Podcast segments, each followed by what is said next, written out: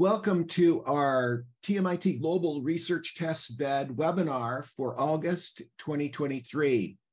Safety of Rising Freshmen, Battling Failure to Rescue. I'm uh, Dr. Charles Denham. I'm the founder of TMIT uh, Global.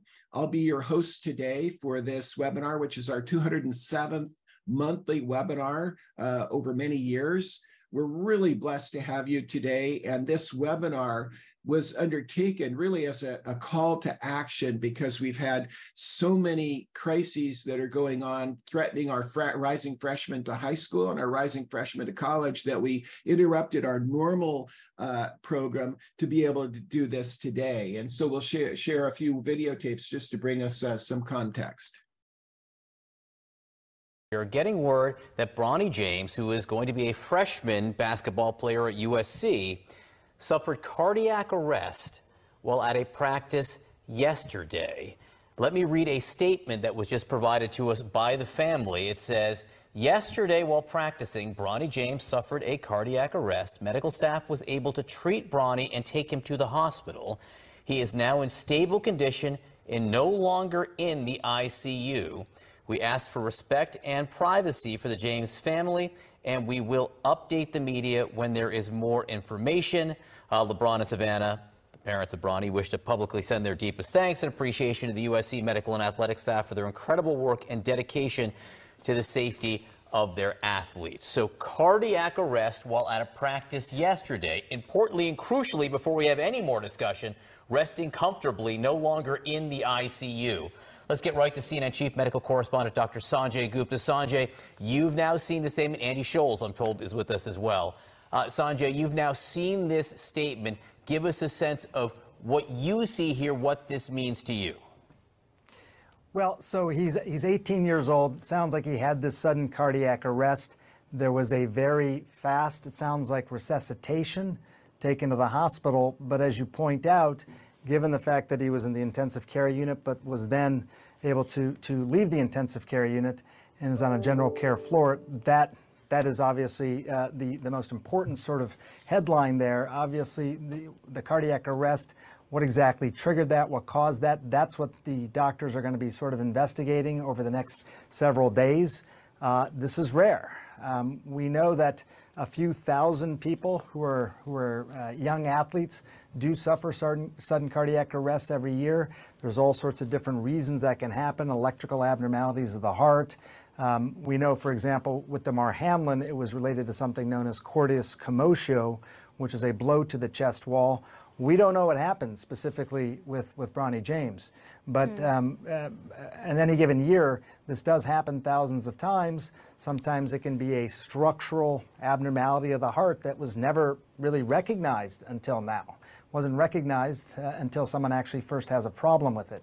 It could be a, an electrical problem with the heart. Uh, again, that was unrecognized till now.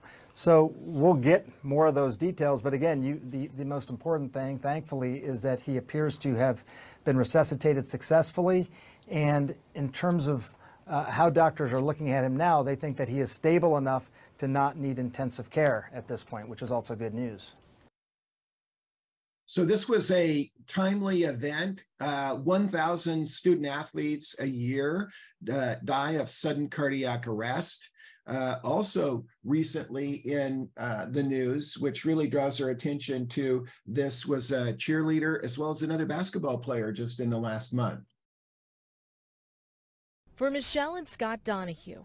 Always wanted to befriend anyone and everyone. There is no greater loss than their 16-year-old daughter, Callie Marie Mitchell. She left for cheer camp on um, a Monday and she was super excited. Her mother will never forget the moment the cheer coach called from the camp they were attending at Texas A&M. She called me and said, hey, does Callie have trouble waking up in the morning? I was like, no, never. Her parents jumped in their cars and drove to College Station.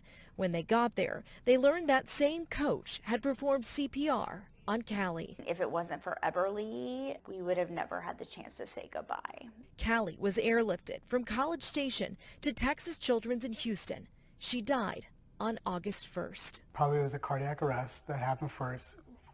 that was caused from long QT syndrome. It's a genetic disorder that affects the electrical system that controls your heart. If this for any other parents out there, I know they do physicals every year. EKGs are not part of a physical. Get an EKG.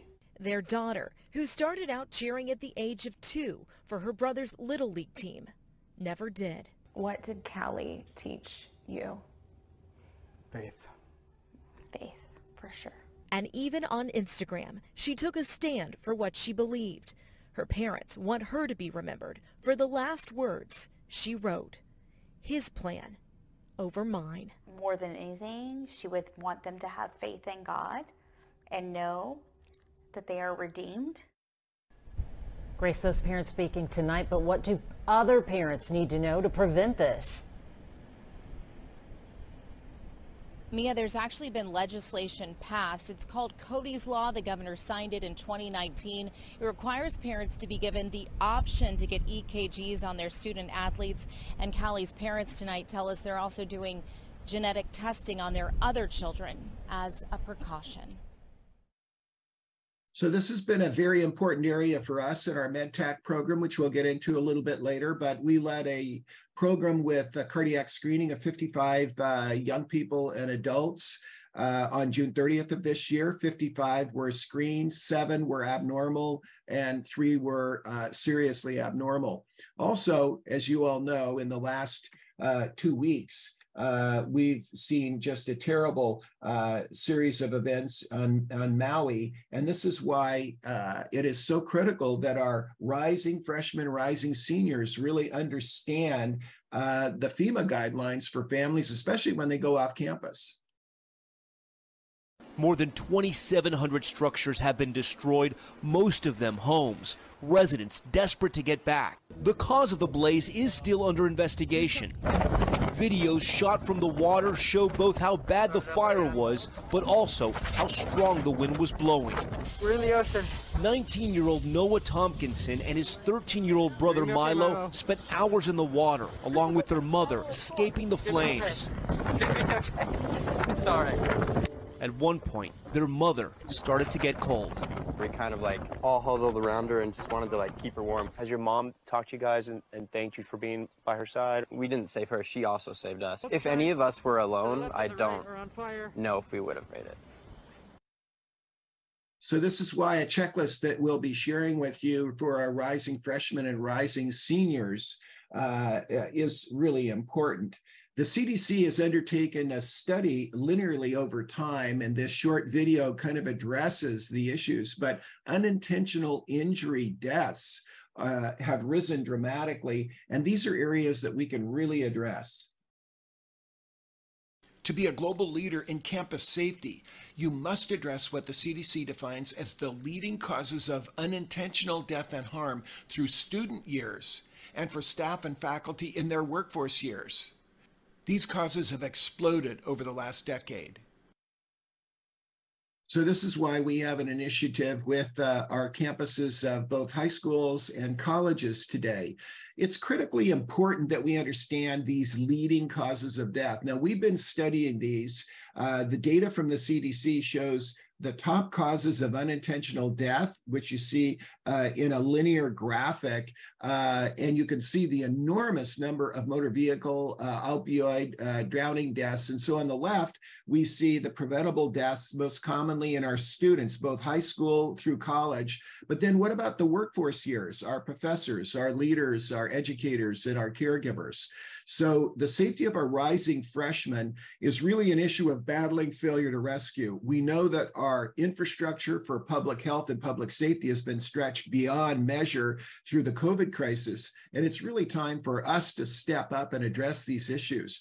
As we look at the issues that are really threatening our high school students, so the rising freshmen into high school, as well as our rising freshmen to college, uh, are motor vehicle accidents. So many of them are substance related, alcohol, THC, uh, all, nicotine poisoning.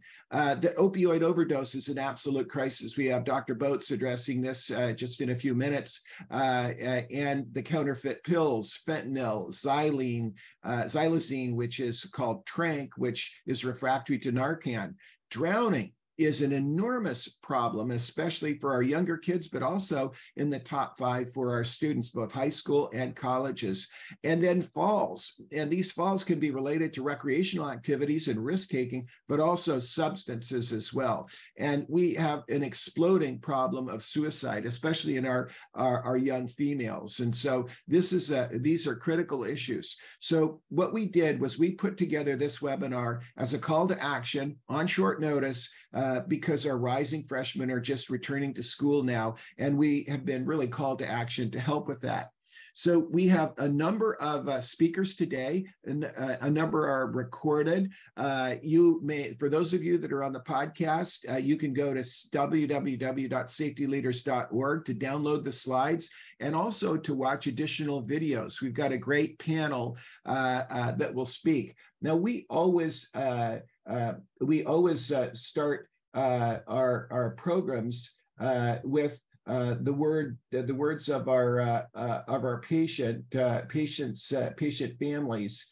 and um, Jenny Dingman is one of our terrific our, our, terrific leaders. She's the founder of Pulse, which is focused on patient safety. She's a an accomplished speaker. She's an accomplished public uh, advocate for patient safety, been a number of federal panels. She was one of my co-authors uh, of the patient uh, safety section and patient awareness section of the National Quality Forum Safe Practices. And she's also a winner of the Pete Conrad Global Patient Safety Award. So we always go with our videos uh, with the voice of the patient or the families.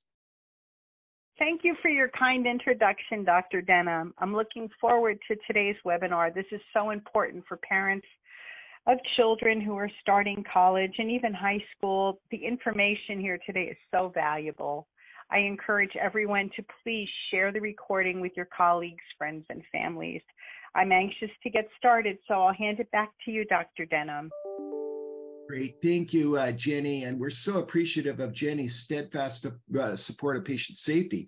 Now, not only Jenny will be a reactor, but we have the, the probably the world's leader in active shooter events and threats multiple threats to safety. And our MedTech program is actually a result of a conversation we had in 2015 with Michael Dorn, uh, former police chief, former leader uh, of campus safety, uh, written uh, more than 20 books, best-selling author, but more importantly, probably the leading witness in uh, a number of lawsuits that pertain to uh, active shooter events, uh, and you'll hear a lot more from him. We have a long uh, interview with him.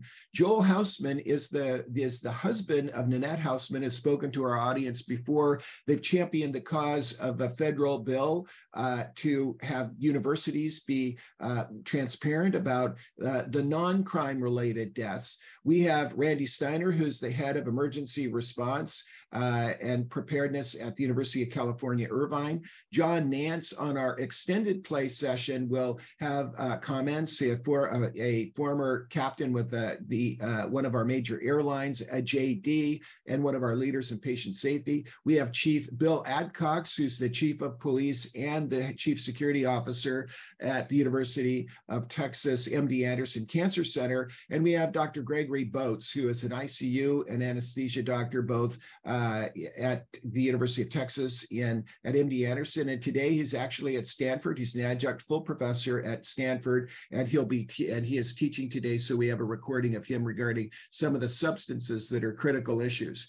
For those of you that are with us for the first time, you can get community. Uh, you you may receive uh, the continuing education documentation necessary for CEUs for nurses, CME for doctors, uh, and the, the graphic you see before you is our learning management system, not an accredited university, but like a lot of corporate uh, education programs, we call it Care, CareU. Um, and we cover a lot of topics. Today we'll cover just at very high level, uh, the Stop the Bleed, the American Heart Association, CPR AED areas and others, but we're trainers there. For those that are with us for the first time, over the last almost 40 years, we have been uh, providing these free webinars, uh, and our network has grown to 3,100 hospitals and 3,000 communities. We have 500 subject matter experts that are all volunteers, uh, and we call on them to help us uh, develop our content. A lot of the content we covered today, if you wanted to dig down and read, we have uh, six articles in the in Campus Safety Magazine, and we have four more forthcoming, uh, and they they will help kind of fill in some of the blanks. Now, over the COVID uh, coronavirus crisis, we uh, developed more than 30 90 minute programs and we became kind of the training program for a lot of the universities that had to shut down their continuing education so we provided programs for nurses doctors caregivers and the and the 17 uh, essential critical uh, em, employee uh, areas where uh, our, our, our, transportation, finance, defense department, they all had to keep working, even though that many of us were shut down. Uh, we do have a, a, modest presence on social media, and we intend to grow that. And uh, that's on slide number 22 for those of you that are in the podcast. Uh, just a brief focus on our purpose, mission, and values. Uh, our purpose is we will measure our success by how we protect and enrich the lives of families, patients, and caregivers. Nothing more important than our youth, and that's why the today's webinar is a perfect fit there. Our mission is to accelerate performance solutions that save lives, save money, and create value in the communities we serve and the ventures we undertake.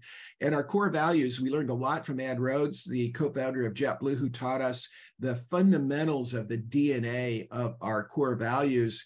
And we established our core values, try to live them every day. Do we fail? Sure, but we do our best uh, to focus on them. We use the mnemonic uh, I care, integrity, compassion, accountability, reliability, and entrepreneurship. We do our best there. Our disclosure statement for those of you that are on the podcast uh, is on slide 12, uh, 24. If you go back, none of our speakers today, either recorded or live, have any uh, thing to disclose.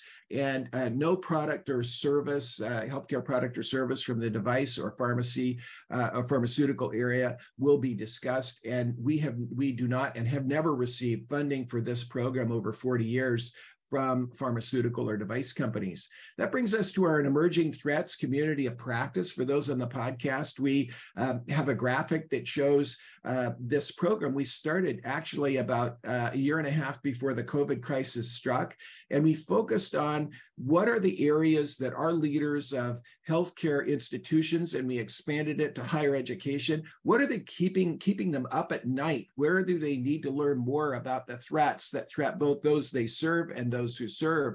Um, we identified uh, now 30 uh, of these areas, and one of them are um, what we're covering today, which is harm to uh, preventable death and severe injury to those we serve. So on uh, uh, on the slide before those that are watching on the video, preventable death or severe injury was one of the areas that we identified long before COVID, uh, and uh, so we've been focused on that. Now, over the last three years, we've undertaken more than one uh, a study of more than 1,000 households. What's a household? That's a family unit or it could be college students who are living together uh, as a living unit uh, uh, offsite uh, at their university.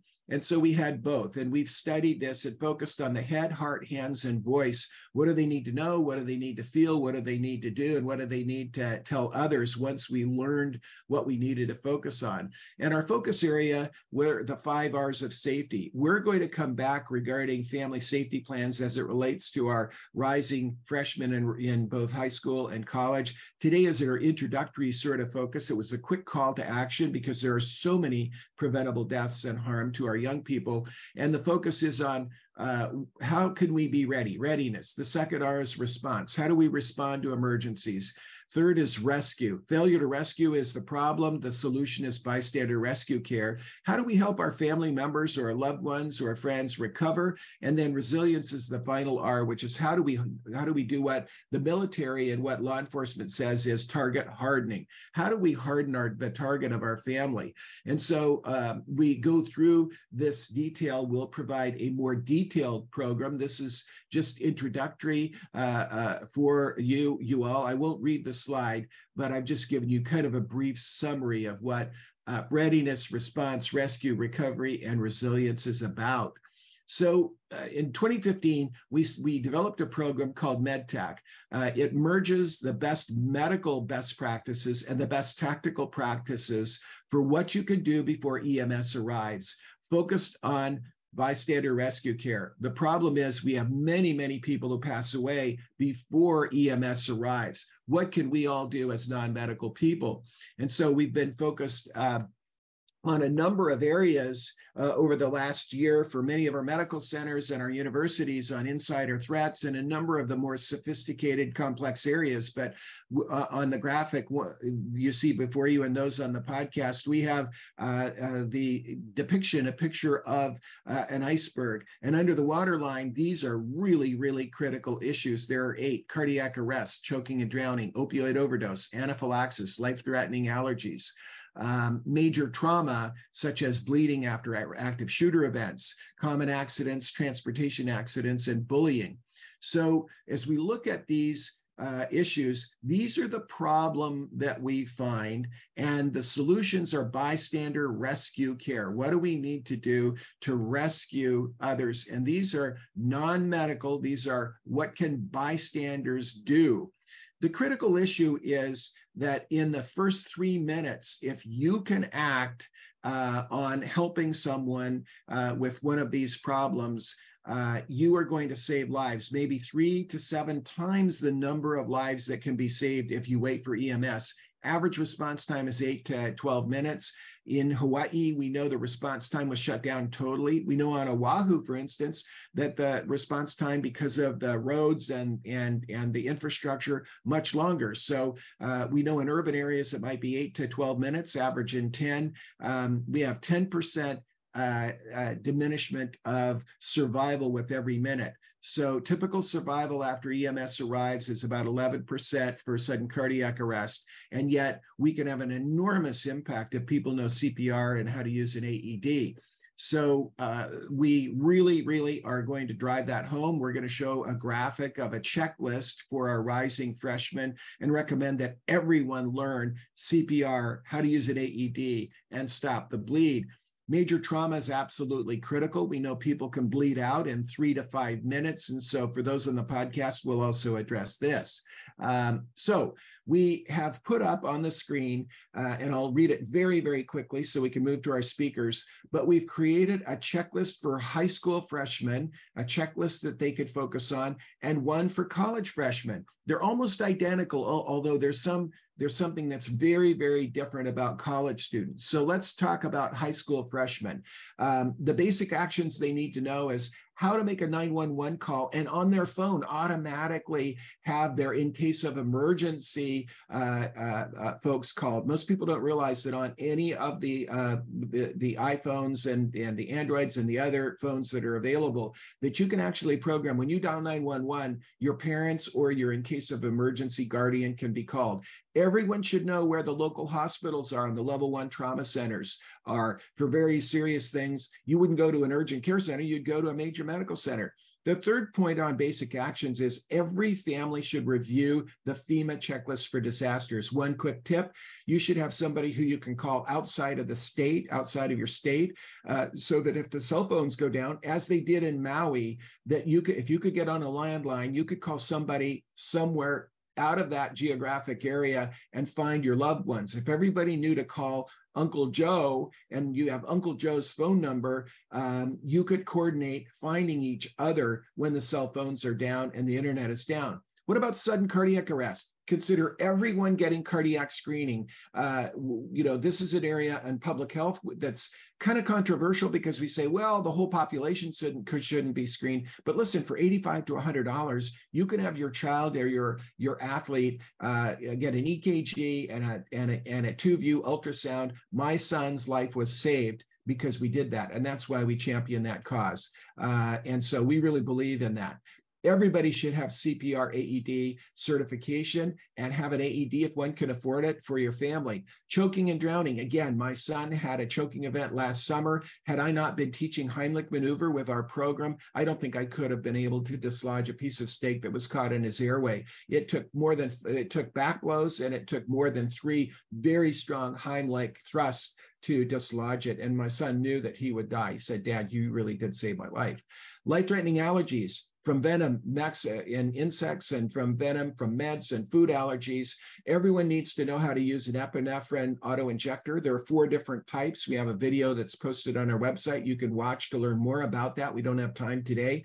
Critical, critical thing that everybody really know that. The other critical thing is every kid that has a life-threatening allergy should have both of their auto injectors with them, not leave one at home and one in a backpack. 50% of the hospital admissions to EDs uh, happen because we can't, because they only had one dose. And many kids forget having them at all. Opioids and poisoning, we'll hear from Dr. Botz. Counterfeit pills, 50 million pills were seized this last year. 60% of them had a lethal dose of fentanyl. And these are counterfeit pills that look like real ones. THC poisoning, totally on the rise. Nicotine poisoning from vaping, you'll hear more about that. Vaping dangers, how to use Narcan, and rescue skills. Every freshman Every freshman should know how to do this. It's just so common. Now, major trauma, active shooter events are pretty rare. However, car accidents are very rare, very common. And uh, we know in my son's uh, uh, chosen area of competition in surfing, we've lost uh, a surfer just in the last three weeks from a fin cut on their femoral artery and, and bled out at a remote uh, location. Very easy to teach. We've tested it, we've studied it. Fifth graders and above easy to train how to use tourniquets, wound packing, and uh, pressure. Great evidence to support the American College of Surgeons Stop the Bleed program. Understanding concussions. Uh, this is evolving. We've seen this evolve even in the last year. Can't cover it right this moment, but every kid should understand it and everyone should know what a concussion and multiple concussions can do uh, to the long term development of our youth infections. We have a program called Clean a Cut, Save a Life. You can watch a video regarding that. There are terrible bacteria that are much more aggressive and resistant to antibiotics. And uh, so we talk about to kids uh, about tell an adult if you have a cut, wash it out with soap and water, not hydrogen peroxide or alcohol. Uh, and if it hurts more the second day than it did the first, see a caregiver. You may have an evolving infection that could turn into sepsis and take your young soul. COVID, flu, and pandemics. Controversial, I know. We've got the culture wars going on I experienced COVID in the last month, very, very sick. I think just the principles of preventing spread of flu and our future pandemics, and if we had future things evolve, everyone needs to know how to prevent getting sick from someone else who you live with.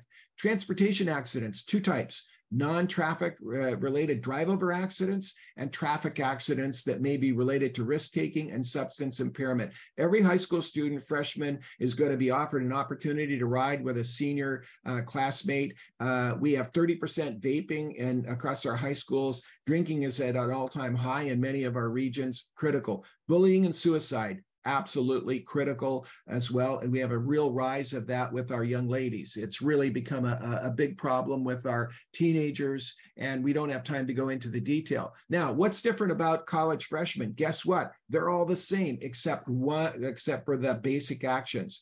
Everyone over 18 needs to have a medical power of attorney for their state where they live, the state where they go to school and if they go on spring break to somewhere or, or anywhere you need to make sure they have a medical power of attorney. You will hear uh, uh, briefly about the corey act and about the death of uh, one of our wonderful kids at 18 and parents were not called with a head injury and this young person died in an emergency department. And the parents were not be able to be reached and the outcome could have been dramatically different. The 911 automatic call doesn't doesn't necessarily have to be parents. If somebody in the college town can be your in case of emergency person, you can automatically have the phone address that. And then finally, know your local hospitals at the college town. Where are the level one trauma centers? Where would you take a friend who experienced a fall, alcohol poisoning, substance abuse, rape? Where would you take them? And it's not going to be uh, your urgent care centers. So uh, as we go through preventable death and severe injury, we talk about the problems. We're going to talk about the reason we need to act. Our public and safety uh, systems are really have fallen apart because of COVID. Um, why you, the medical centers and the educators and our families could have enormous impact uh, now, and families need to step up because we just don't have the systems in place. And why now? We'll be we'll, we will be counting graves or saves uh, with our, our, our college and high school freshmen. There's a what's something called the red band. What is it? The red band is that that first six months or year of our uh, of our kids uh, at college is one of the leading and, and greatest areas of cause of death. 20 times the number of unintentional deaths from accidents occur, 20 times the number from crime. So it's critical that all of us really understand this and focus on it. Uh, this is going to be an extended program today. Generally, we have a 90 minute program. I'm warning our doctors, nurses, and pharmacists. If you want watch for 90 minutes, we'll give you 90 minutes credit. We're going to run a little bit over two hours today because we have such great leaders speaking to us. And so we have Michael Dorn uh, uh, speaking to us next. We thought we would have a 20 minute uh, interview. We went for over an hour. We've edited a little bit because he has such great and valuable information. Michael is a, a former police chief at, uh, at, major universities. He's done almost 9,000 school uh, uh, assessments. Uh, he has done more investigations and been an expert witness on the active shooter events in the United States than anywhere. He does it globally as well. And he was the leading, one of the leading expert witnesses for the recent lawsuits regarding vaping and the dangers of vaping that have led to, to hundreds of millions of dollars of awards, which then will continue. And a lot of our kids and a lot of our families are just unaware of them. So without, uh, without belaboring things, all I can say is, is that this is one of the finest men I've ever worked with. Everything that we've done in, in MedTech is really a result of a conversation we had in 2015 where he led me to these eight leading causes of death. So I can't say enough about Michael Dorn and he leads a nonprofit called Safe Havens International. Uh, tremendous guy, uh, and I know you'll find him to be really valuable.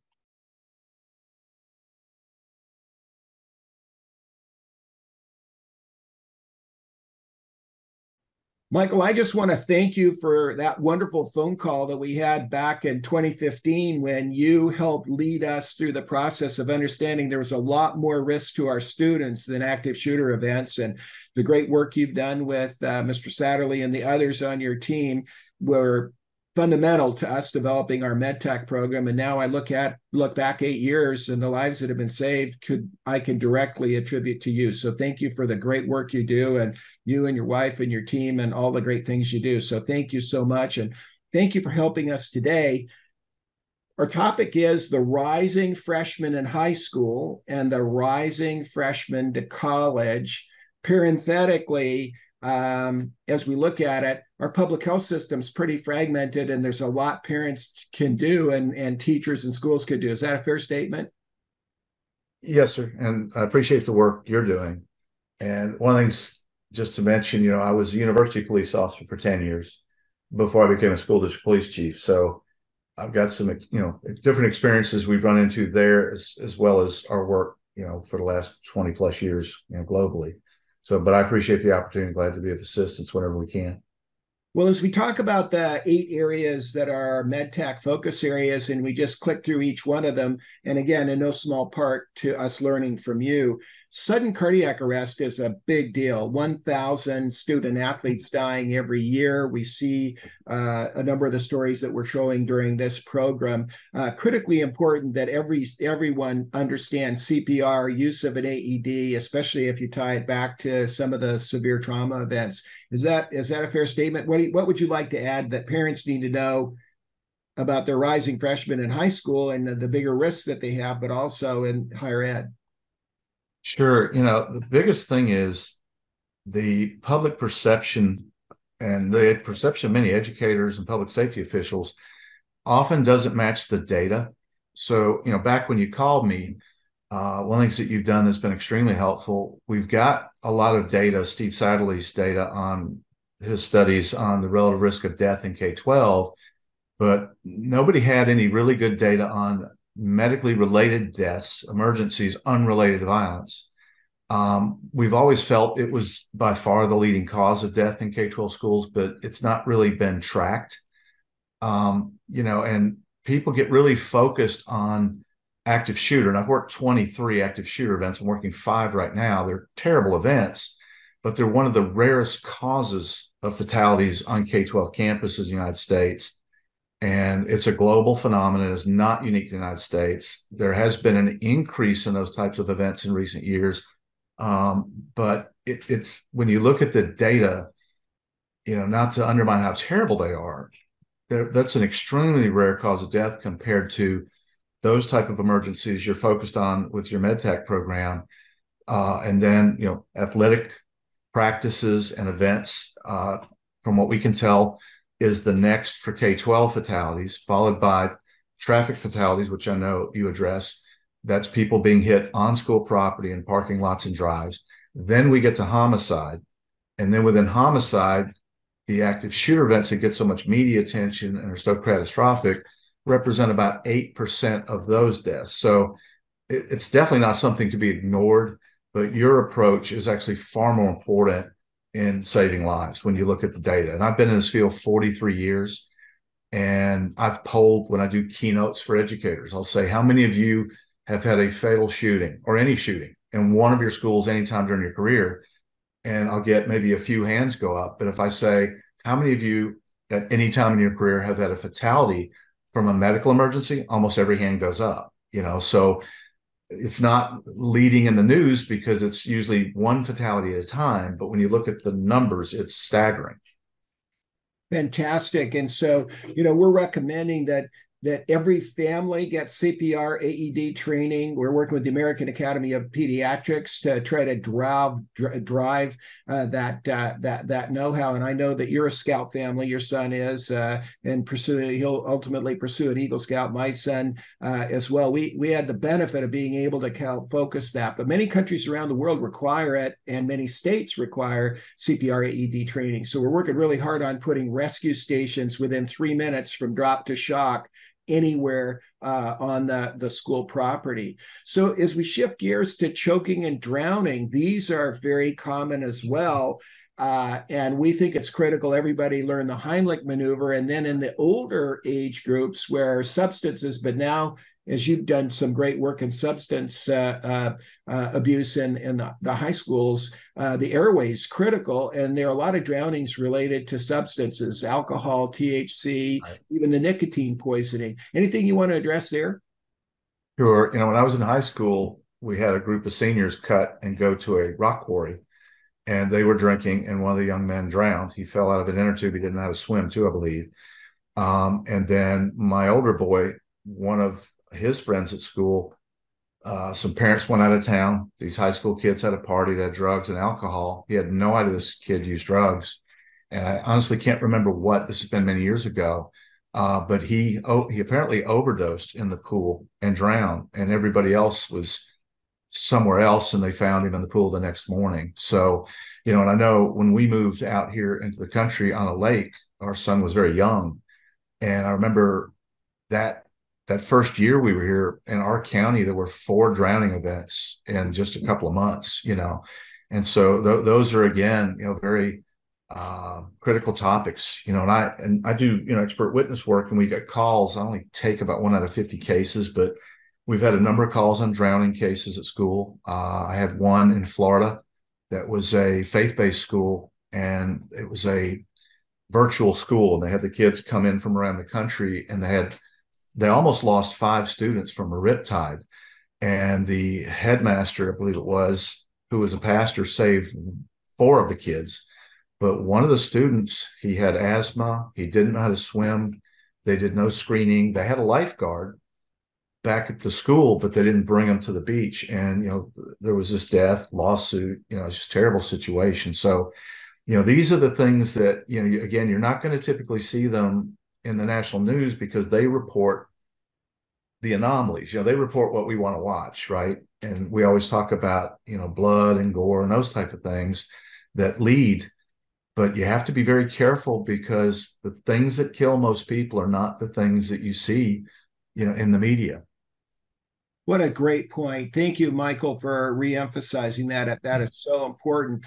You know, as we look at uh, life threatening allergies, we recently lost a young lady, a wonderful young lady in a, in a local high school, which we cover in this program. And it's very important that people understand that they need to have two auto injectors, not one, but two. Almost half of the emergency department admissions of somebody that has anaphylaxis is they used one dose and didn't get enough.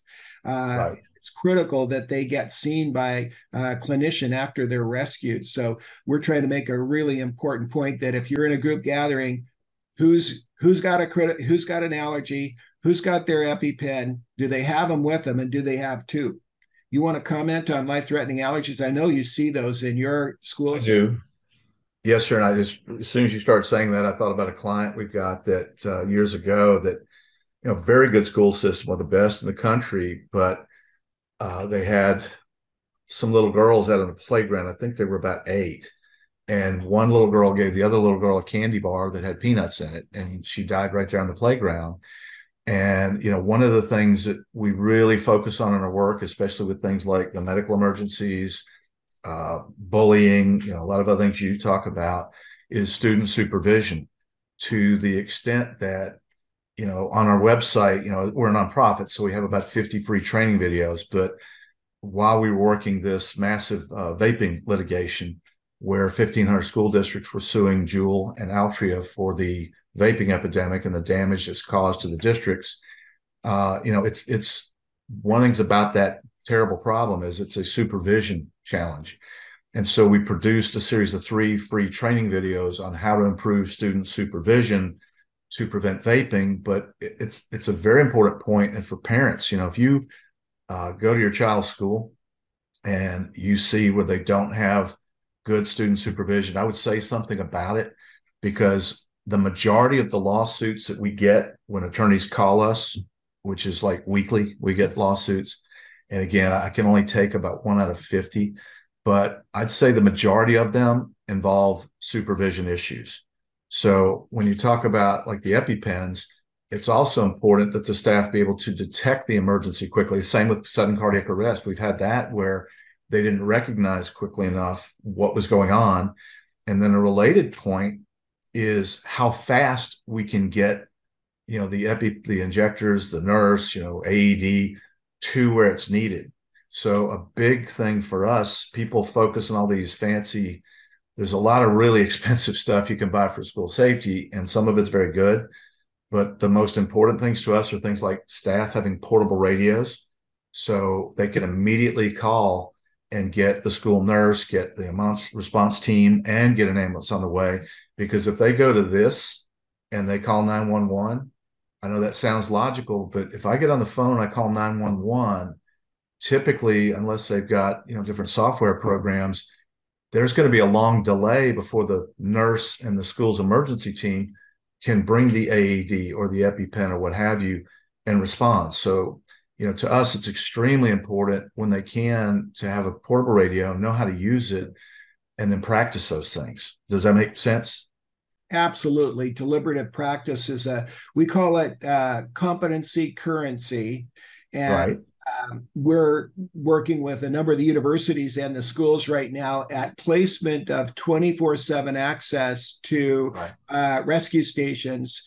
And we're recommending AED, stop the bleed kits, pulse oximeters, but also uh, EpiPens. Uh, and right. the laws are now allowing us, uh, uh, you know, to do that, which is really uh, so critical. Our focus is three minutes from drop to shock for right cardiac arrest and three minutes from gunshot to stop the bleed and um, so uh, and that really brings us to major trauma. And that's where you and i started back in 2015 was what do we do about active shooter events? And i was exploring it with you regarding that the campus of the world's largest medical center who said hey dr denham you work with all the hospitals all the ceos trust you. We're worried that we've got 160000 students and doctors and nurses and staff within walking distance and we could have two or three hundred body count if somebody you know got into the wrong place and and uh, and and and and shot us up. And so you taught me so much about active shooter events. Do you want to share with our caregivers and parents what they need to know now and why it's so important that everybody knows how to stop the bleed, but also what we need to know about active shooter events? I'd like to start with some context. So, there's a lot of very bad information that's prevalent out in the media, social media. Um, so, again, I've worked 23 of those events in K 12 schools in US, Canadian, Mexican schools. They have existed since before the Civil War. We had two mass casualty shootings in 1891. One was a hate crime in, I want to say, Missouri. And it was an individual with a shotgun who shot there was like 14 children at a play in a community building because it was a desegregated audience. There were you know African American and white students there, and he shot into the children and shot, I believe it was 14 people. In the same year, there was a uh, mass casualty shooting in Newburgh, New York, at a Catholic school, parochial school. Five children shot in the playground. So, you know, one thing I caution people about is this concept like it's this new thing uh, or it's the most common thing. And you know, we're right now working through the State Department with the Brazilian government. They're having these events. We've worked with the Polish government. I mean, they're they're a global phenomenon, either shootings or in countries like China with the death penalty for possession of a firearm or ammunition. They still have active shooter events. They're very rare, but they have a lot of mass casualty stabbings. And when you look at the attack patterns in the United States, uh, the second most lethal attack was a bombing and a suicide bombing at a Michigan school carried out by a school board member. And you you know you look at these mass casualty stabbings we've had, of course the shootings that have had more publicity. When you get into you know Stop the Bleed and some of these other programs, that's one of our best opportunities. And Stop the Bleed, people talk a lot about best practice. Very few things in my world actually meet a best practice standard, especially in court of law. Stop the Bleed has, I would say, the most proof behind it and data behind it for once you have an active assailant event, saving lives, reducing casualties. Okay. Now, an important point that fits with your program is that what we call the window of life, and we actually focus on even a narrower window than you're talking about. Okay. So, what I notice in the shootings that I've worked of those type and this is true of most shootings, they're over very quickly, or I would say maybe not over, but the people who are shot are typically shot in a matter of seconds. Okay. So one shooting I worked, he shot uh, 25 people in under 60 seconds. Uh, most of the mass casualty shootings I work, I'd say that 75% or so of the victims are shot in the first 30 to 60 seconds from the time of the first gunshot. Okay.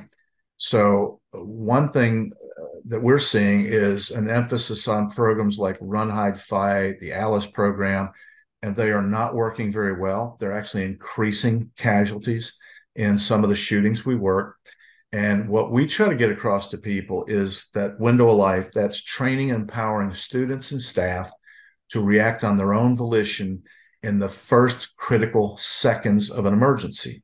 And that has a lot to do with minimizing casualties if you have an event, but also if you have an event, you know, once people have been shot or cut or whatever the cause of the injury is, what you're talking about. Now we have people trained in hemorrhage control and they have the supplies they need so they can get to them very quickly because it, it's really astounding. I, you know, I'm a former police officer and I, I watched a shooting by uh, the police in Clark County, Nevada. And it was remarkable. It was a foot chase of an armed individual who was shooting at the police officers, and they shot him.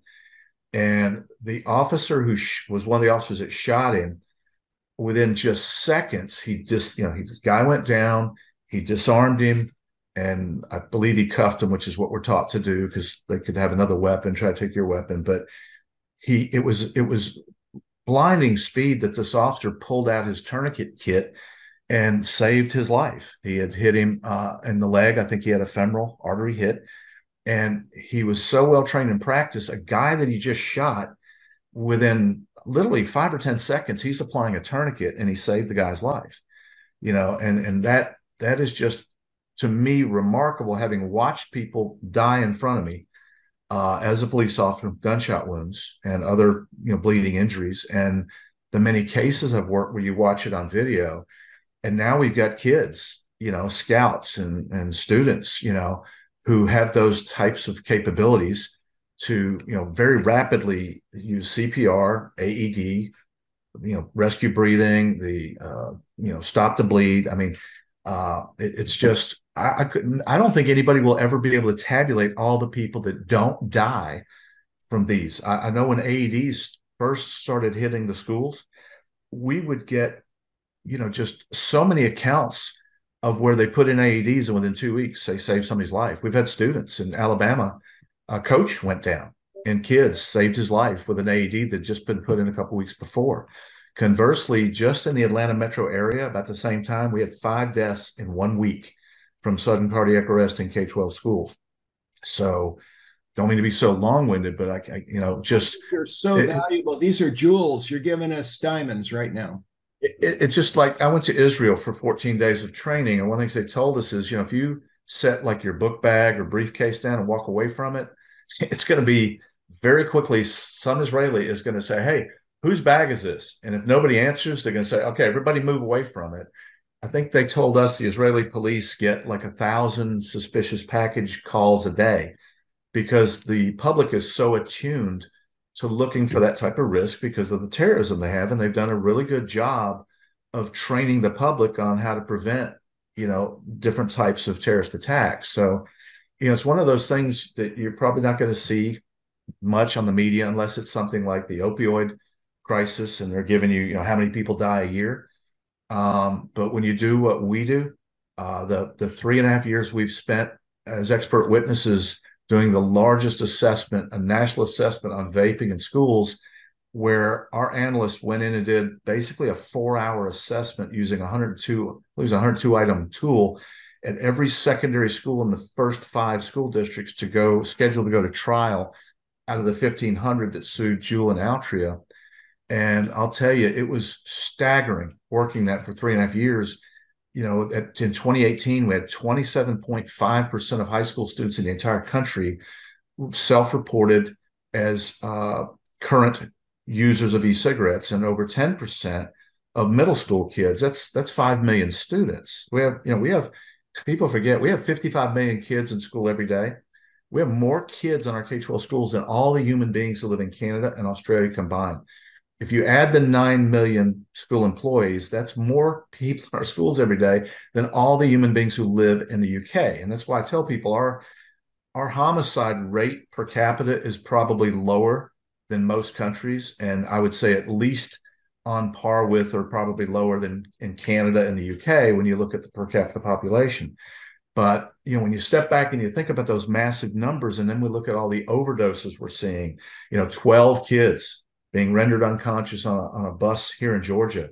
And, you know, they had to call 12 ambulances. They don't know what these kids have vaped, whether it's opioids, methamphetamines, THC, or it's an overdose perhaps from nicotine, uh, which would be unusual with a mass, you know, uh, you know, incident like that. 11 in Florida, right? So there again, you know, you're getting into an overdose situation so that type of training can be the difference between life and death, whether it's from vaping or some other type of, of overdose. And you've got somebody who's not breathing or their heart stops or both.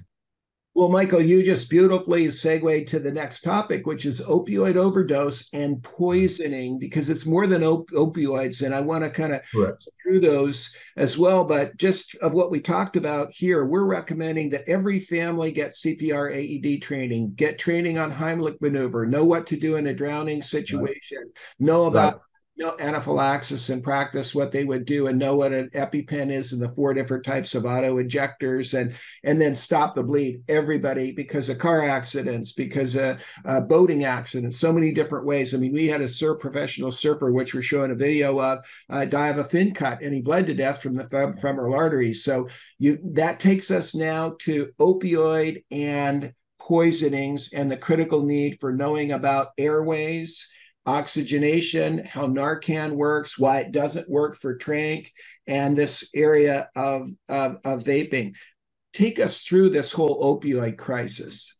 Well, if you don't mind, I want to kind of go back to what you, when you talked about drowning and make a point. So, uh, when I was a kid, we lived in a subdivision out in the middle of nowhere, and I couldn't drive. The only job I could get would be to be a lifeguard at our subdivision beach or pool. So it, I think I was like 15, and I took the American Red Cross life saving course, which the guys that taught it were very, very tough, and I failed it bad. I mean, I failed three of the, I think there's nine rescues. I failed three of them. So I mean, I failed this course, right? Just miserably failed it. However, two weeks after I failed it, my younger brother and I saved a guy from drowning who was intoxicated. And these guys were both intoxicated in a canoe and they flipped it over. And the guy, very typical scenario, he could have stood up, but he panicked. He was in water up to the probably this part of his chest, but he panicked and was drowning right there with all these people watching. And we saved him using what I learned. And then uh, later, over the course of my life, I saved two other people from drowning and I failed it. So, you know, most people don't fail. I'm a diagnosed dyslexic and I was having some great difficulty with certain uh, physical things like running with the uh, the life preserver and getting a rope tangled up, that kind of thing. But you know, these types of training programs often work amazingly well. I mean, we see these instances, and you look at this and go, "Wow, this is really incredible." That this 14 year old kid or this 80 year old lady or whoever it was that took one of these types of training programs and applied it and somebody didn't die. A friend of mine's a professor, an art professor. He was in a restaurant uh, with with a doctor and his wife, and the doctor started choking on chicken. He did the Heimlich maneuver just from seeing the posters at the university, and saved him. And it was funny because there were two physicians in the restaurant, and he reacted before they did because he was closer, right? And I think I told this one time before. I heard a, a fascinating interview with Dr. Heimlich years ago, and they asked him how many people he had saved. And he said none. He'd never done it. But at the time, they had, and of course, you know, there's more of these that they don't become aware of. But at the time, they had tallied like 10,000 people being saved. And, you know, here's this doctor that came up with it and he's never used it. But he said, I've been in a restaurant before a couple times and seen somebody starting to choke. And before I could get up, some citizen jumped up and did it and saved their life, you know. So you know, we we talk about, and I, I've seen a lot more death than most people would ever even care to think about, and not the type that you've probably seen most as a physician. You know, children dying in active shooter events and being run over by cars and crushed by items that fell on them, and all these horrible things. And it, it can really hit you down if you don't keep perspective of, of all the many people who didn't die you know, e- even in some of our worst tragedies, I, I, was brought in after the shooting at Marjory Stoneman Douglas High School. And a lot of people don't realize because that district encouraged their teachers to teach with the classroom door locked, is uh, though he caused terrible casualties in that shooting, he was unable to get in any of those classrooms because they were teaching with the door locked. So, as bad as it was, that event could have been literally two to three times more casualties so, you know, even in those terrible situations, you think, well, you know, thankfully, this horrible event wasn't even worse than it is. So, you know, again, I'm, I'm just so grateful that the comprehensive approach that you're taking because, you know, you're addressing the things that we get these calls on and, and our clients have experienced that you're not going to see, you know, in the national news most of the time because it's not newsworthy when one person, when one child dies on a playground from choking or anaphylactic shock or a teacher dies from sudden cardiac arrest in the workshop, you know, at the school, those type things. Well, thank you so much. And I want to give you some good news. Although uh, Dr. Heimlich passed away, we have a video right. which we're going to show. Uh, okay that shows that he was in a the retirement home. A woman was choking. He got up and walked around the table, saved her, and oh, really? the more okay. Story is, is that he said that's the first time I've got I've been able to use it. It's now saved between 100 and at a low. Oh wow! More than 250,000 lives, and he got a date out of it. That's, I mean, he sounded like a wonderful guy. And this, of course, was like 15, 20 years ago, right? But you can see the difference in the numbers because any of these like stop the bleed i mean 10 i mean some years ago it was very rare to see anybody in a school aside from perhaps a nurse and now we have many districts uh, georgia uh, my state where i live the state of georgia uh, i don't know if they're still doing this but they would pay for stop the bleed training and the kits for every school bus in the state of georgia you know and you know the atlanta public school system when we assessed them the last time the uh, lady that's in charge of their nursing program is phenomenal. And you know, she was going through how they're across this large school district. They're doing all this training and making sure they have the kits where they need them. You know, and you look back at some of these shootings where people would have been saved. I, I remember uh, the shooting in uh, Texas at the church some years ago. Uh, a friend of mine, one of his best friends, was sh- the first person shot in that shooting, and he was shot, you know, with a, a rifle. And he was what it didn't didn't hit the media. What he told me that the, the gentleman was shot, and then when the attacker came in, he stood on him and shot him three more times. He shot him in both thighs and both arms. Okay, with a two two three Remington round and he survived that. There were nurses in the church who did hemorrhage control, and to think, you know, when I was a cop on the road, you you wouldn't even think the person would have a chance, let alone you know out in a setting like that. So, you know, it, it, while all these things are distressing to think about and talk about, you you could, I mean, you could fill a major university with students with all the people that have been saved by these various uh, approaches you know? Fantastic. Well you know so our topic right now is uh, opioid overdose. We've got yes i i'm sorry. we have a pandemic of uh, counterfeit pills that have fentanyl in them. Uh, right. We'll let all the parents know about this in, and study drugs as well, and this whole counterfeit issue with fentanyl. And now we have Tranq. So we now have a sedative for, uh, for veterinary sedative that is refractory to, meaning that nar- uh, naloxone or Narcan doesn't work with it. And then we have the vaping crisis, which you are probably world's expert on in terms of nicotine and THC and all the terrible things that are happening there, causing disruption in the schools. You want to help us kind of understand what parents of rising freshmen in high school that may not have been exposed to vaping and all of a sudden they are and the kids that are probably picking it up as they're more independent and they're freshmen going to college. So, a really important point is even with the media exposure and so forth, it is still very common for school officials to catch a student with vaping devices, vape pods, catch them in the act of vaping. And then the parent comes in and curses them out and wants them to give them the Juul or whatever device back because they feel it's harmless, it's just mist. We still have people that don't understand that not only do those devices contain nicotine, but you know, and I again I studied this for three and a half years. The I, the firm that retained us had 30 subject matter experts, and these were some brilliant people. And I was just really amazed at some of these doctors and public health officials and mechanical engineers. You know, one guy had five degrees in mechanical engineering. I think he's a professor in Lebanon, and he studied. You know, he he makes machines to help you understand if somebody inhales something in an environment, how much goes into the lungs and so forth. And so, a lot of people don't realize. So, for example, Juul, uh, they would tell you that one pod equaled the nicotine in one pack of cigarettes. However, the amount of nicotine that hits the brain is much higher and it was very fast. I think within 10 seconds and hits the pleasure centers in the brain.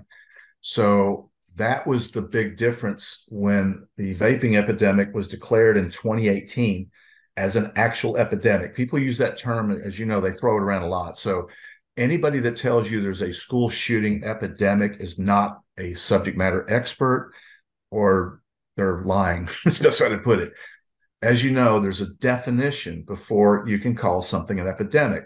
For school shootings to be an epidemic, I think the data we ran, you'd have to have 15,000 school shootings in America in one year, more than we've had in the history of this country, for that to be actually an epidemic.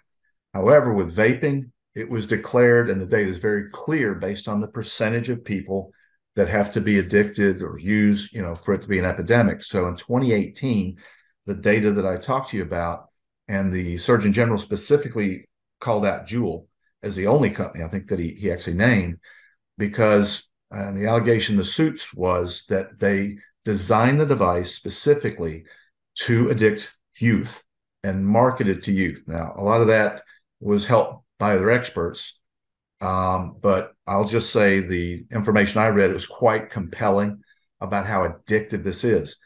So, you know, after I testified in the deposition, Juul settled for $700 million, the largest, that's the biggest school safety litigation to date in the US.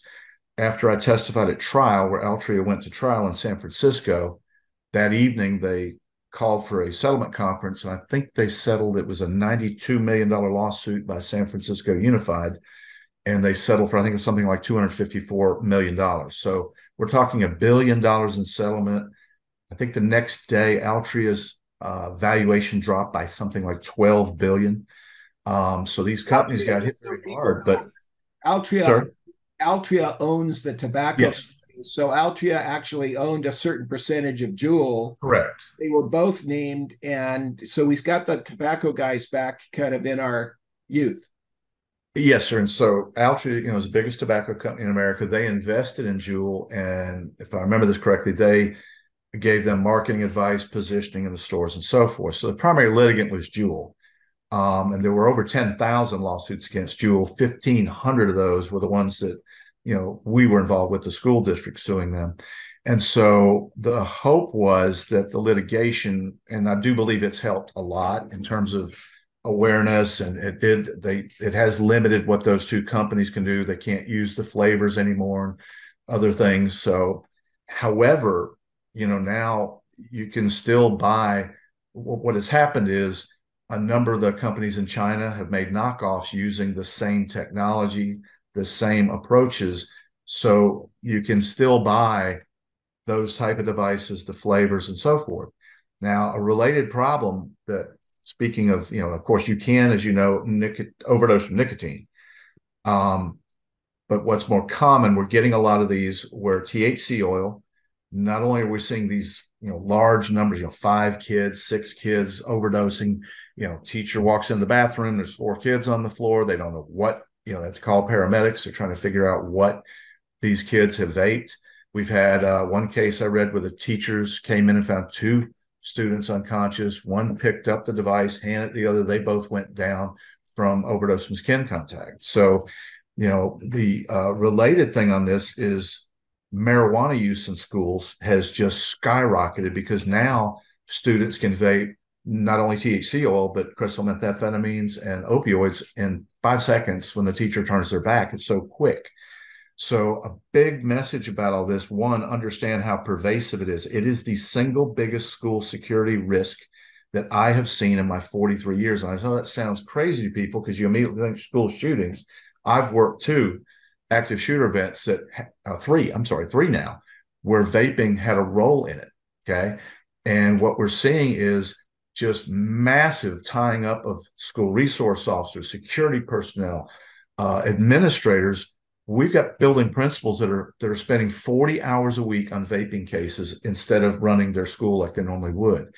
Uh, one of the districts in Florida we work with, they had to add a full-time assistant principal and an SRO just to handle the vaping cases. I think they were calling an ambulance on average once a week for overdoses.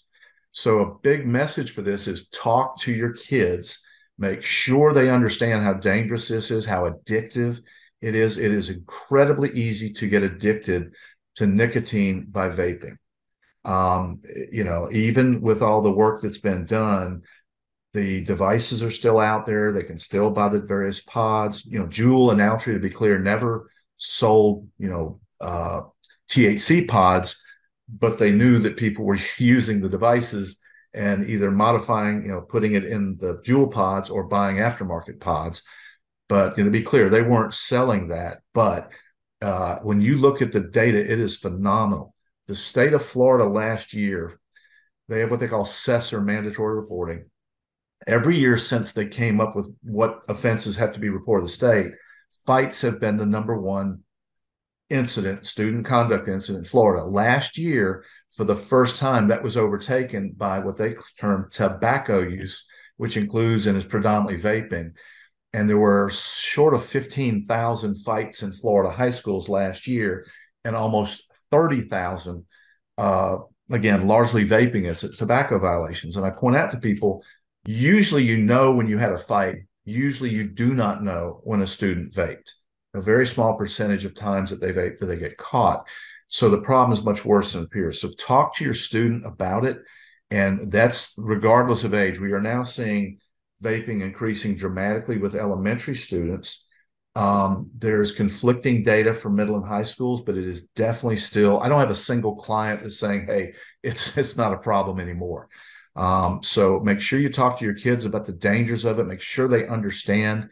You can easily now Google information from the CDC website and others to get you know the facts and so forth. But make sure your young person understands how serious an issue it is.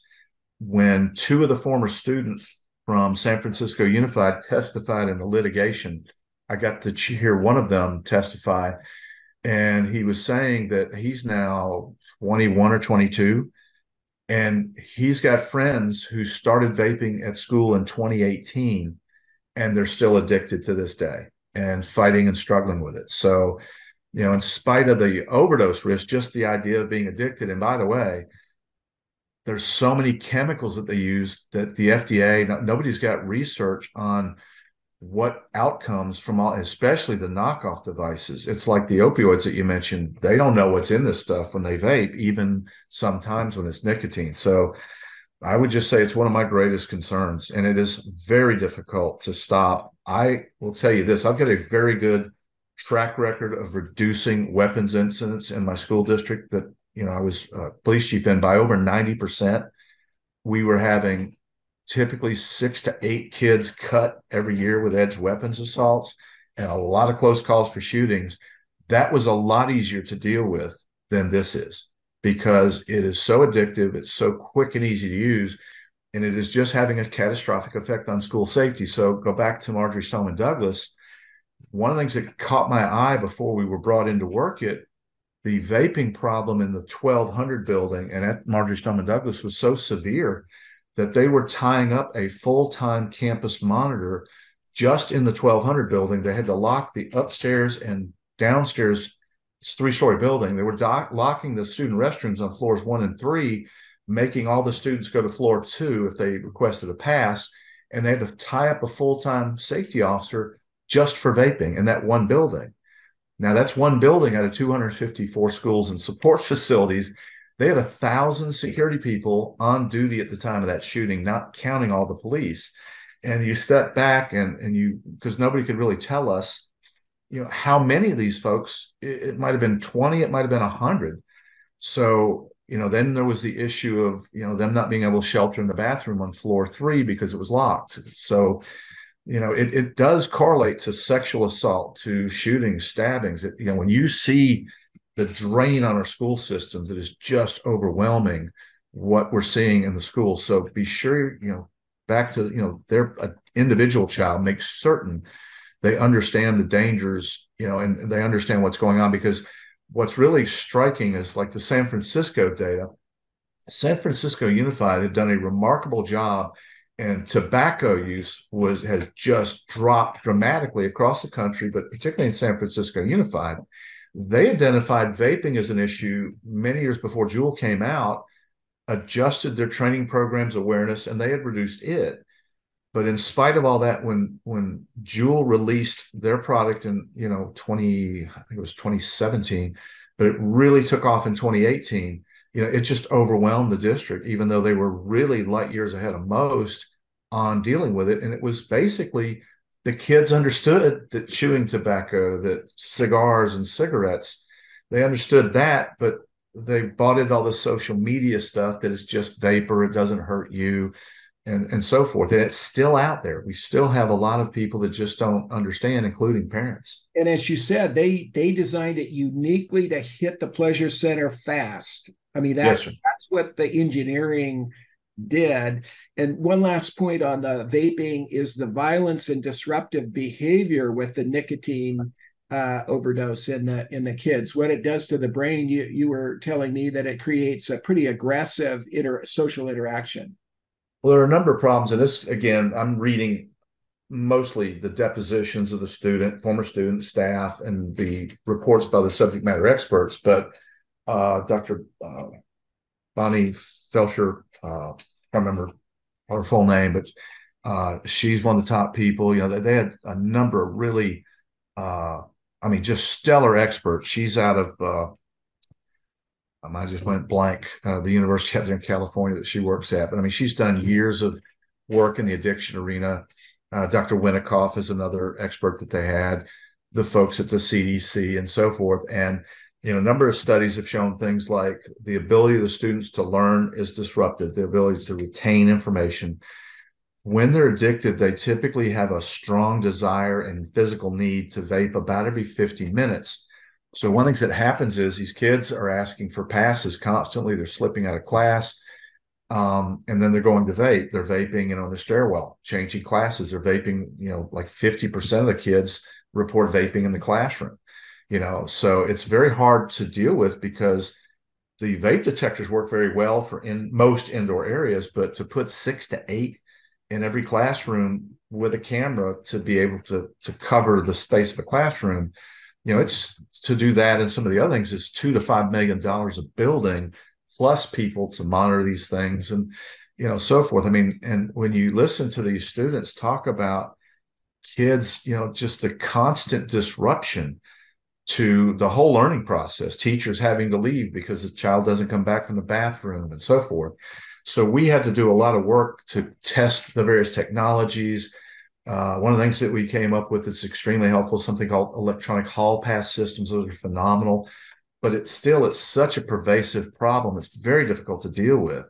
So I would just say it, it is uh, it's just mind-boggling. I, I could talk for hours about all these things like uh, one of the schools in San Francisco, they were setting the fire alarm system off weekly, vaping. It was setting off, some of the fire alarm systems will go off from it.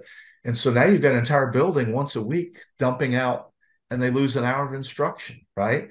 And uh, Florida, one of the schools down there, kids standing on a kid's shoulders in a middle school bathroom, they're hiding the vapes up in the ceiling.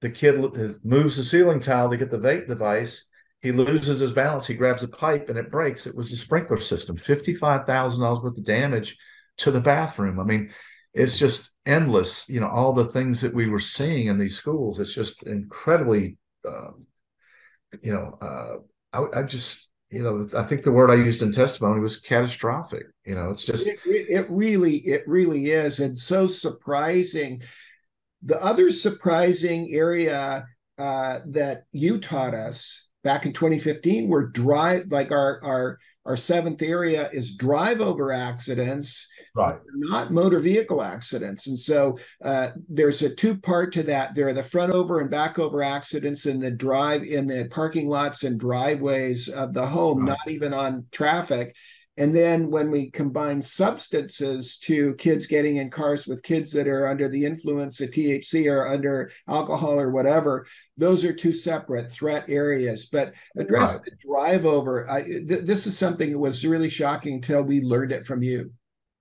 And, you know, I had, you know, many instances of, of clients telling us about these terrible incidents. Uh, one of the more common is a parent running over their own child at drop off or pickup um, you know, buses. Uh, one of the things you'll see is I remember one from where it was where a high school student dropped something, it went up under the bus, and she went up under the bus to try to get it, and the driver rolled over her. Um, I remember one of those, one driver was trying to radio the other driver to tell her that a child was under the bus and people were talking and she couldn't get through the other driver and watch this child, you know, killed. And you know so we do a lot of work with our clients on assessing traffic safety student supervision. But you know for the parents out there and, and i will say the majority of those cases are at elementary schools you know they're younger children. Um, however you know uh, i tell people i was just telling my son this he's got his learner's permit. I told him always assume the other driver is drunk high having a stroke a terrible driver on the phone what have you because we had a very severe gang situation in our community. And it got to the point where we had six drive-by shootings on city streets adjacent to our schools during school hours, not school shootings, but gang shootings right next to the school, which of course are quite a concern. So we were uh, sworn in as city police officers. We were school district police, and we started doing license and insurance checkpoints near our high schools and middle schools at dismissal. And I told my son when we first started, one out of six drivers. This is not pulling people over. This is I'm at a checkpoint. You pull up, and I say, I need to see your proof of insurance and license. One in six people we stopped went to jail. Okay. And these are DUI, driving on a suspended license, habitual violator, people wanted for murder, people wanted for drugs, you know, different things, gun charges for convicted felons, drugs in the car. And what I'm getting at is most of these folks were, you know, gang members and so forth. And I was astounded at the drunk drivers we were getting at 215 or 330, depending on middle or high school. And I remember one guy, he he said, you know, he was he was driving a habitual violator, so it's a felony to drive a car, right? And he said, I got to compliment you guys. I've been driving like this for several years. I've never been caught because the city police and sheriff's department do the checkpoints at night. And if I see blue lights flashing anywhere ahead of me, I immediately turn, right? And he said, they don't ever do these in the daytime. So I just, I, you know, he, because we do them like they do, where you come around the corner and there we are. And I was just staggered by how many drunk drivers we were getting. At, but these are people typically with an alcohol problem. But we were also getting students you know we had incident we had one young man that was intoxicated. You know he cut school. They what we would get they would go somewhere get drunk and come back to pick up a friend or for some other reason. And this young man lost control of his car and narrowly missed hitting people and went across two lanes fortunately without hitting another car and went through a chain link fence onto a football field you know? So you know, again, and you know, you mentioned this before the call about alcohol poisoning, which is something I had never heard of till I became a university police officer. And I'll tell you, I, I failed the life saving, you know, Red Cross, you know, lifeguard course, but I did pass. You know, back then they didn't have C- AED, but I passed uh, CPR and rescue breathing. It was the last course, I believe, in the police academy. I graduated on a Friday and then I went to work, if I remember right. And our police department was at the ground level of a building with the infirmary with a nurse 24 7. And my partner and I were coming out of the police department, and these guys come up and they're carrying this girl. I'll never forget, she's covered with vomit and she's unconscious, and they're carrying her, and they're all drunk. And they're going, Come on, Stephanie, breathe. Come on, breathe. I said, She's not breathing. And they go, No. So I told my partner, call an ambulance, call the nurse. I started doing rescue breathing and I brought her back twice. And then the ambulance showed up and they said, you know, this girl would have died. And then I found out later it was alcohol poisoning. And then on another occasion, some this was a fraternity party. And this second occasion was another one of our better fraternities we rarely had trouble with. And they, I'll never forget this. They come up with a pickup truck with this kid in a wheelchair, unconscious. I don't know where they got the wheelchair, but he had passed out. It was alcohol poisoning. And luckily, they were ROTC cadets and they had done rescue breathing on him. And, you know, they saved him. And he actually later, because of that event, actually uh, became a police officer. You know, and I remember him telling me about it. I just had no idea that you could die from drinking too much. So, you know, a lot of people aren't aware of these things. And that, again, is why you know what we call the comprehensive all hazards approach is so important we don't just focus on what's in the news we look at all that data exactly. and look at what exactly. is killing people and causing you know serious life altering you know injuries and so forth so again i sorry to take so long with these stories i just think it helps people remember so the vital. points. You know. So vital. And that's why I think the integrated approach we've taken of the brain, the heart, the lungs, they all work together and all these different catastrophic things that can require what we call bystander rescue care. We always say the heart of the matter is the heart of the matter, right? You got to, right. you know, the heart's moving the oxygen around in the blood and it's got to go through the lungs and you got to keep the, keep the brain working. And sure. uh, so, no, I think this is absolutely vital uh, to be able to address this. And this is why rising freshmen, it's so important that they understand what's going to happen when they hit high school. And right. so many kids have had the independence of somebody threw the car keys at the kid, and all of a sudden people are drinking at a party and they're a freshman, and it's funny to watch a freshman get drunk, and they have no idea what that means. So that's helpful. The last topic really is bullying and suicide to kind of together you know? Uh, we know there's kind of a continuum. We know that social media is causing terrible isolation uh, outrage porn we call it outrage porn you know? The things that are most sticky for people to watch are things that uh, that that make them more depressed if they're depressed or make them you know more outraged or uh, you know that that that uh, um, you know there are so many addictive things that are really focused on our kids these days. And so, can you help us understand, you know, cyberbullying, bullying, and then the whole suicide continuum? Yeah, so uh, you know my backstory. So you know, I had a very troubled childhood. I was raped when I was in the second grade by two teenage boys, not at school, but in the woods near my home. Uh, we lived in New York. We moved to Alabama, and the bullying was very severe. Fortunately, a teacher there recognized that I couldn't read or tie my shoes. She pushed, and at first they wouldn't test me for disabilities because we had not lived in Alabama for a year. And she pushed. I was tested, diagnosed with dyslexia. Uh, my parents were told I would never finish high school, never learn to read on an adult level. But the same teacher pushed to get me a two week uh, a scholarship to a two week program for dyslexic children at George Wallace Junior uh, College, and I was reading college level by fifth grade. I still can't tie a necktie. I have to use drives my wife and son nuts, but I have to use a calculator to calculate a lunch tip. I can't do math, um, and so it's you know. It, it, I tell people you know, it's a gift in some way. That's how I've written 28 books. It, now that I know how to read, I can I read voraciously and I can write voraciously. But uh, you know, the bullying was. I, I tell people this. I, you know, I can't speak for everybody, but I have been raped and I have been bullied. And in my particular case, the bullying was so severe, uh, it, it, was much worse to me than being raped. I mean, it, it was that bad. And I would say that from the seventh grade until not long before I graduated, I thought about killing myself almost every day. I was very depressed, barely crawled out of high school was very blessed though to become a police officer at the age of 18 at Mercer University, where back then you could go to school free. I still didn't want to go because I hate school so much. But after two years, I started taking classes. I graduated 12th in my class. I got a bachelor's and a master's, all because of that teacher in Dothan, Alabama.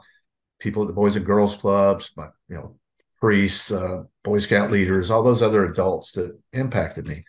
And a couple of points I make to people is that and and I will say you got to be careful because I've worked. I'm on my third federal civil action where the plaintiffs are alleging suicide and they're alleging school officials being, you know, at least a contributing factor. Either we typically the allegations involve bullying and a failure to do proper suicide screening and training. Okay, so you go back to Steve Sadley's data, and I was a little stunned at this. So the Justice Department data indicates that twice as many people die from suicide. Now, that's staff and students on K 12 campuses are, are killed by active shooters, not murdered, but killed specifically by active shooters, twice as many. That's suicide at school. I can tell you that, you know, I'm, I'm not, for example, a suicidologist, so I don't get as many calls on those cases probably as a lot of those folks do but lawsuits against school districts and, and especially non-public schools that don't have qualified immunity alleging a relationship between bullying at school and suicide are very common. Now, I will tell you the first two cases I worked, and when you're an expert witness, you know, you're you're you know, you're hired by one side, but your obligation is to the court. So it's very common for me actually to tell an attorney something like, well, I've reviewed your case uh, if you want me to write a report, I will. Want mean, testify, I will, but I'll be the best expert. the other side didn't have to hire because you're in bad shape. You know, either right. plaintiff or defense counsel. You know, they, that's not what they want to hear, but that's my obligation, regardless who hires me. Right. I will tell you the case I'm working right now. I don't have all the information for the last four or five days. I've read probably three or four inches worth of documents, and it is pretty compelling that that case probably had a great deal to do with both of those things bullying, uh, involving religion in this case, and also the failure of the district to properly train people, suicide screening when they have. You know, there were indications clearly that the young man talked about suicide, threatened suicide in different ways uh, prior to the suicide. So, you know, I caution people be careful. You know, when you see on the news that somebody committed suicide because of bullying, having worked some of those, they often look very different when you work the case. I will tell you, though, there are cases, uh, shootings and suicides that I've been involved with, that it's pretty clear there's a connection, right? So one of the things is you and I've talked about this. You know, when you look at the statistics, you know, suicide risk It is one of the leading causes of death for, you know, especially high school age students, college students, um, you know, and there are various differences in data and so forth, but it's it's a serious risk. On that point, and I want to go back to everything else we've talked about. What you're doing and what we're talking about are very important to for parents to help protect their child. I also, you know, we recently rewrote our active shooter training programs or active assailant, we refer to it for the largest web training company for school safety in the United States. And, you know, we just updated their courses. We just re- wrote new courses for middle school and another course for high school age kids. And our active assailant training, more of it is about how to prevent it and how to recognize that an attack may be about to occur, not waiting till you hear gunfire, like Run, Hide, Fight teaches you what to do once somebody, you see a gun, hear a gun, or somebody tells you somebody's shooting there are usually indicators right before an attack. So those are, you know, pre what we call pre-attack indicators. Gavin de Becker's terminology, uh, expert in the field. So, you know, we focus a lot on what students and staff can do to recognize students or other individuals who are on a pathway to violence, as we call it. And I will tell you this: I would say that the likelihood, in my experience, that if a, a, youth goes through the types of training that you've laid out, you know, the stop the bleed, the, you know, the overdose, you know, the CPR, rescue breathing, all those things. I would say that the chances that the average individual, let's say that they're 15 or 16, and they get those types of training, I would tell you that from my personal and professional experience, the chances that that person would go through life and live to be, say, 60 and not save another person's life, I'd say it's almost remote. I, I would say that the chances are better than not that they're going to save a life someday. So aside from having your student or your child go through something like this for their safety is very important but i would tell you like the, the your son you know and the other uh, young people that you know you've talked about using the type of training and this is the conversation i'm 62 now and my younger son's 15 and I've been, hey, you need to do this CPR training at Scouts. You need to do stop the bleed. And I've even I've, I've got the tourniquets and all that stuff I carry in our vehicles, but I'm even you know have been looking at buying an AED for my house. And I'll never forget when AEDs were very new to law enforcement agencies, putting them in patrol cars. The first police chief to put AEDs in his department's patrol cars and buy AEDs. It was very controversial back then. And I, I, was teaching for a group called Law Enforcement Television Network, and I happened to be out there. They were taping my son and my older son and I about school shootings, and then they were talking about this chief. So, and he had to push really hard. Remember, this is a long time ago. And what did people think you'll shock people with them and you'll kill people with them? All those, you know, rumors and stuff that aren't true. And do you know who the first person they saved with an AED was? the chief of police retired. He was fairly young. He was, I don't think he was even 60. He retired, and like within a week or two, he had a heart episode.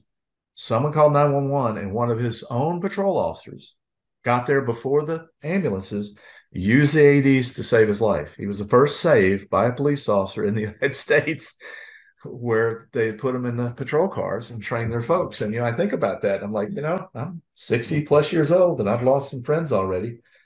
And so I'm telling my son, hey, you know, you might be around when I need some help. Be a good idea. So yeah. I, I, you know, I just go back to what I said earlier. I mean, if you have a thousand, four thousand young people go through these types of training programs, it would be hard to calculate over the next 34 years how many you know, our, our earlier discussion with uh, Dr. Heimlich, the interview I heard with him, at that point, like 10,000 people had been saved. He had never saved anybody. When they asked him in the interview, said, I've never, I've never used it.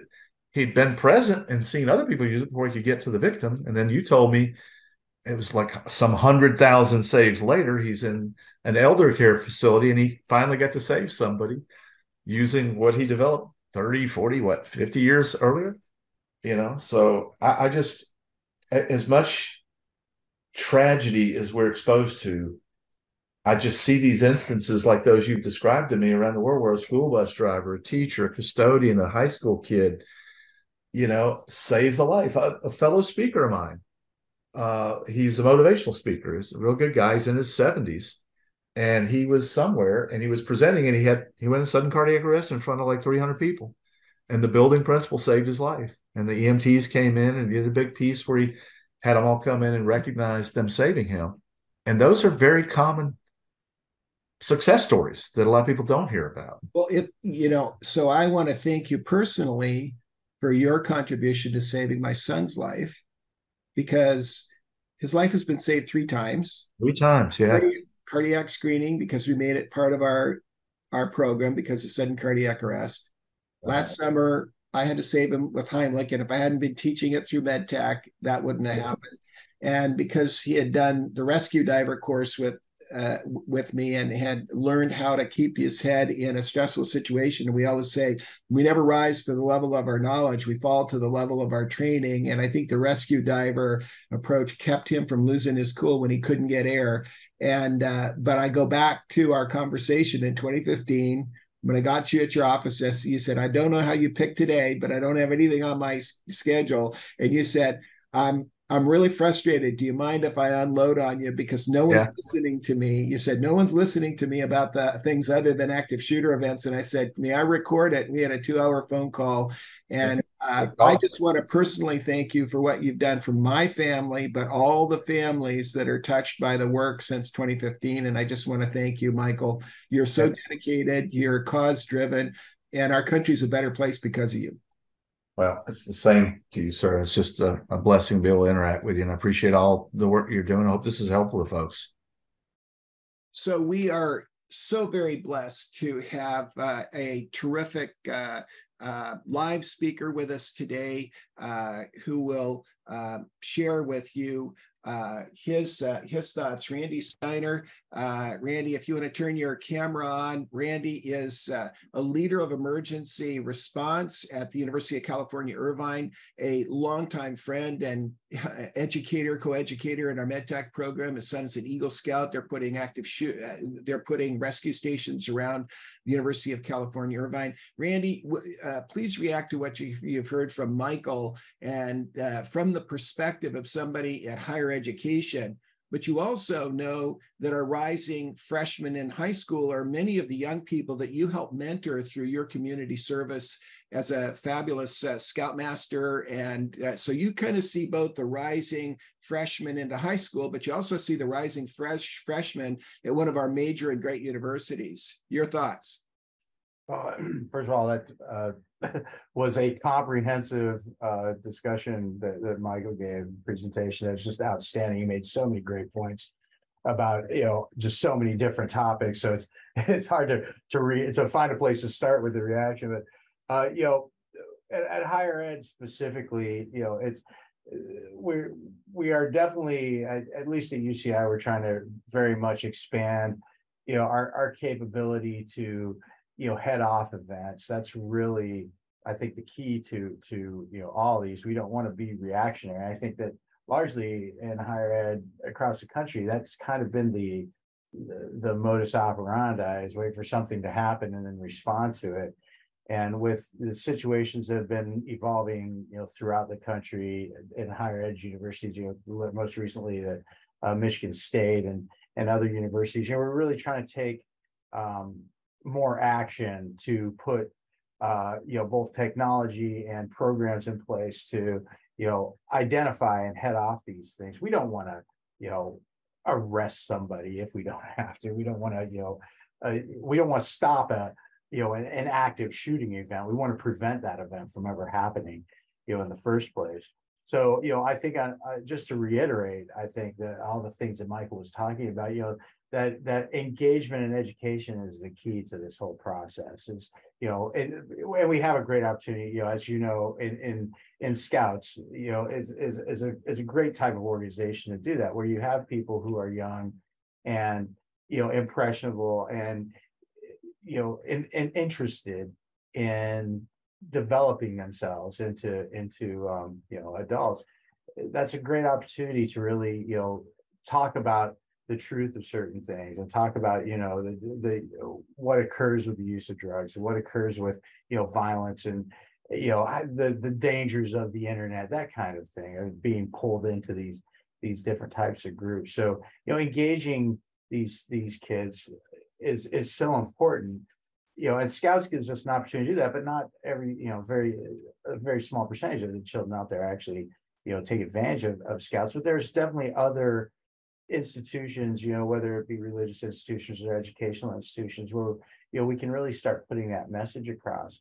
Um, and the the preparedness piece is obviously very important as well. You know, um, you had mentioned about our our Stop the Bleed kits, that program that we're we're putting across with the university, with you know our training programs, um, and and and those kind of things. I've I've done in the last couple of years working with our our Anteater EMS group, which is our student EMTs here on campus, to to get that training out there and to really get people engaged. And you know, the more we see, it seems like we engage people in the community, the more interest um, you know comes to not just improving you know stop the bleed training or anything, but all kinds of trainings. You know, I just had a uh, I got an email from our uh, our provost today, reaching out to say that that a colleague in, in, on this campus has been doing research and, and is very interested in, in emergency communications and seeing, you know, learning more about what we've done um, from my end on campus and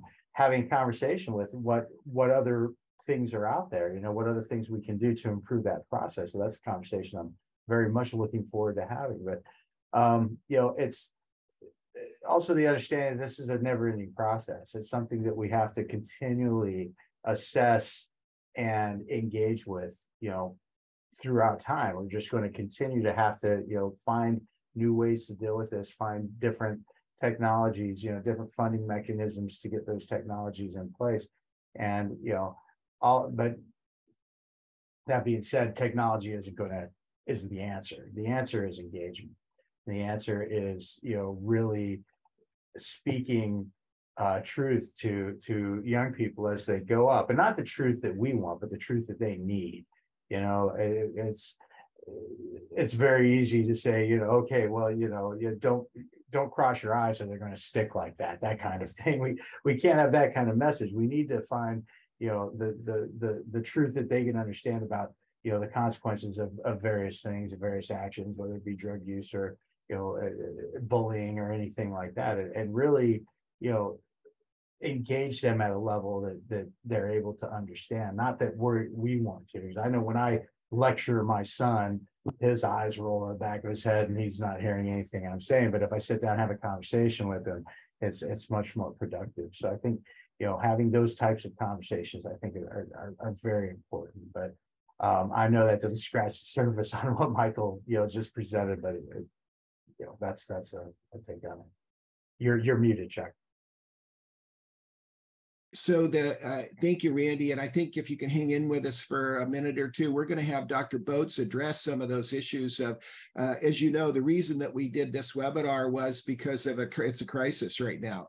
Uh, this has been a rapid response team um, approach. Those of you that are we're we're a little over our 90 minute program for our continuing medical education we're going to continue because of this issue of it really is a crisis in terms of what's happening with our rising freshman exposure, especially to uh, opioids, to tranq, which is uh, xylazine. We'll hear about in just a minute. Uh, alcohol poisoning with hazing, and um, and also substance related car accidents, which is such a, a big deal right now. So we'll hear from uh, Dr. Botz right now, and then we'll have you kind of react to that uh, as well, Randy, if you could. He'll speak for about 10 minutes and uh, we'll cover that. For those of you that are on our extended program through the podcast or continuing education, we will give full uh, time for continuing education. So we'll give more than 90 minutes for those that have uh, attended uh, the whole program. So we'll hear from Dr. Botz uh, right now. I'm just going to share uh, that video. He's in. Uh, he's actually teaching.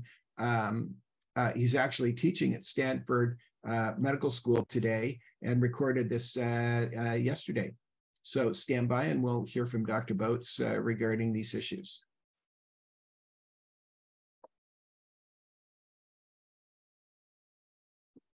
Dr. Botz, thank you so much for taking time with us today to address this critical issue of our rising freshmen in high school, our rising freshmen in college. Specifically, can you help us understand the threat of the materials that are put in these e-cigarettes, uh, nicotine and THC, and then the counterfeit pills, and what what our kids are really facing these days? Well, I think that's a really important question. You know, as a father of a recent college graduate, I've gone through this recently, and I have a lot of concerns about the things that our kids are exposed to when they go to college. College is a great experience, but they also have you know the opportunity to explore things. And i think we all did that when we were in college. Just the consequences are more dire now than they were ever before.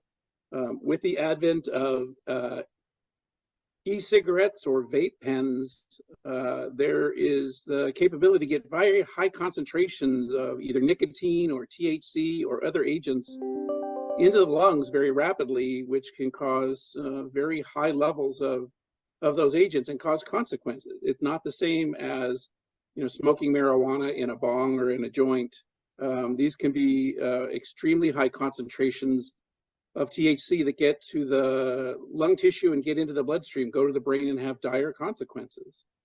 At the same time, there's uh, a really very chilling effect going on in society now with these drugs that are added to a variety of different agents, um, particularly things like fentanyl and xylazine. Uh, in 2022, the DEA seized more than uh, 50 million counterfeit pills in their law enforcement activities.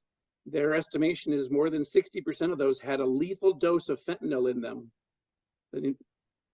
That means tragic events can occur. The idea that one pill can kill is a reality now. And so our kids who are very vulnerable going to school, who may go to a party and accept a, a pill from someone because that's what everyone's doing, could end up dead that night from that action. There isn't a second chance. Can you address this tranq issue? And you used the other name that it, it, it is used. Can you kind of tell us what tranq is and why why they cut it with tranq and why why it's so dangerous? Sure. So so tranq is the street name for xylazine, which is a drug that's used in veterinary practice for sedation, particularly in large animals.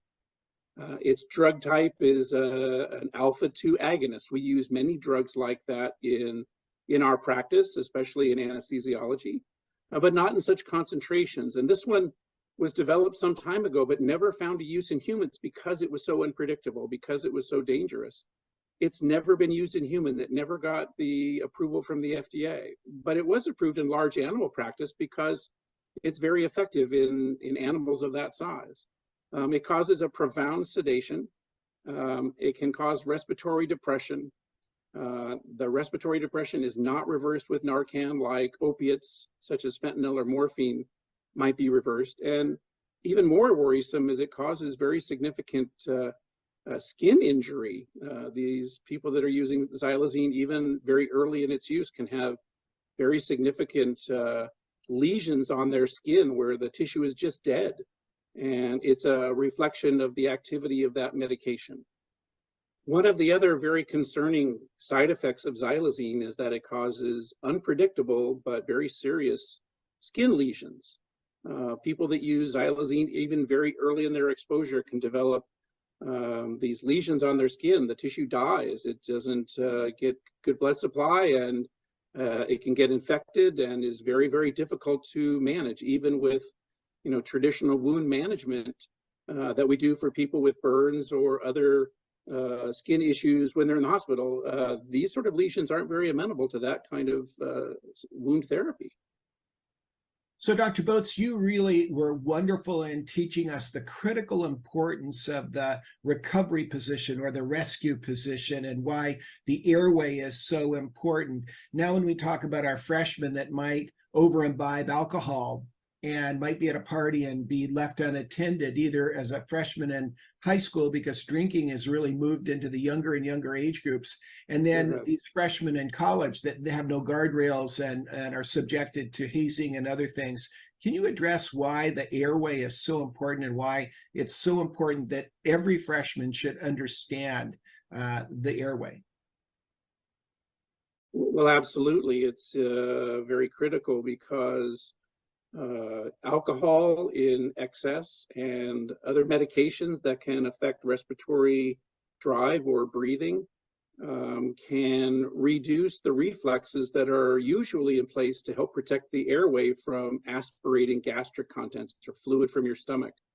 If you happen to vomit material up into your stomach and you're lying on your back, it will tend to go down into your lungs through the trachea and cause a very significant lung injury.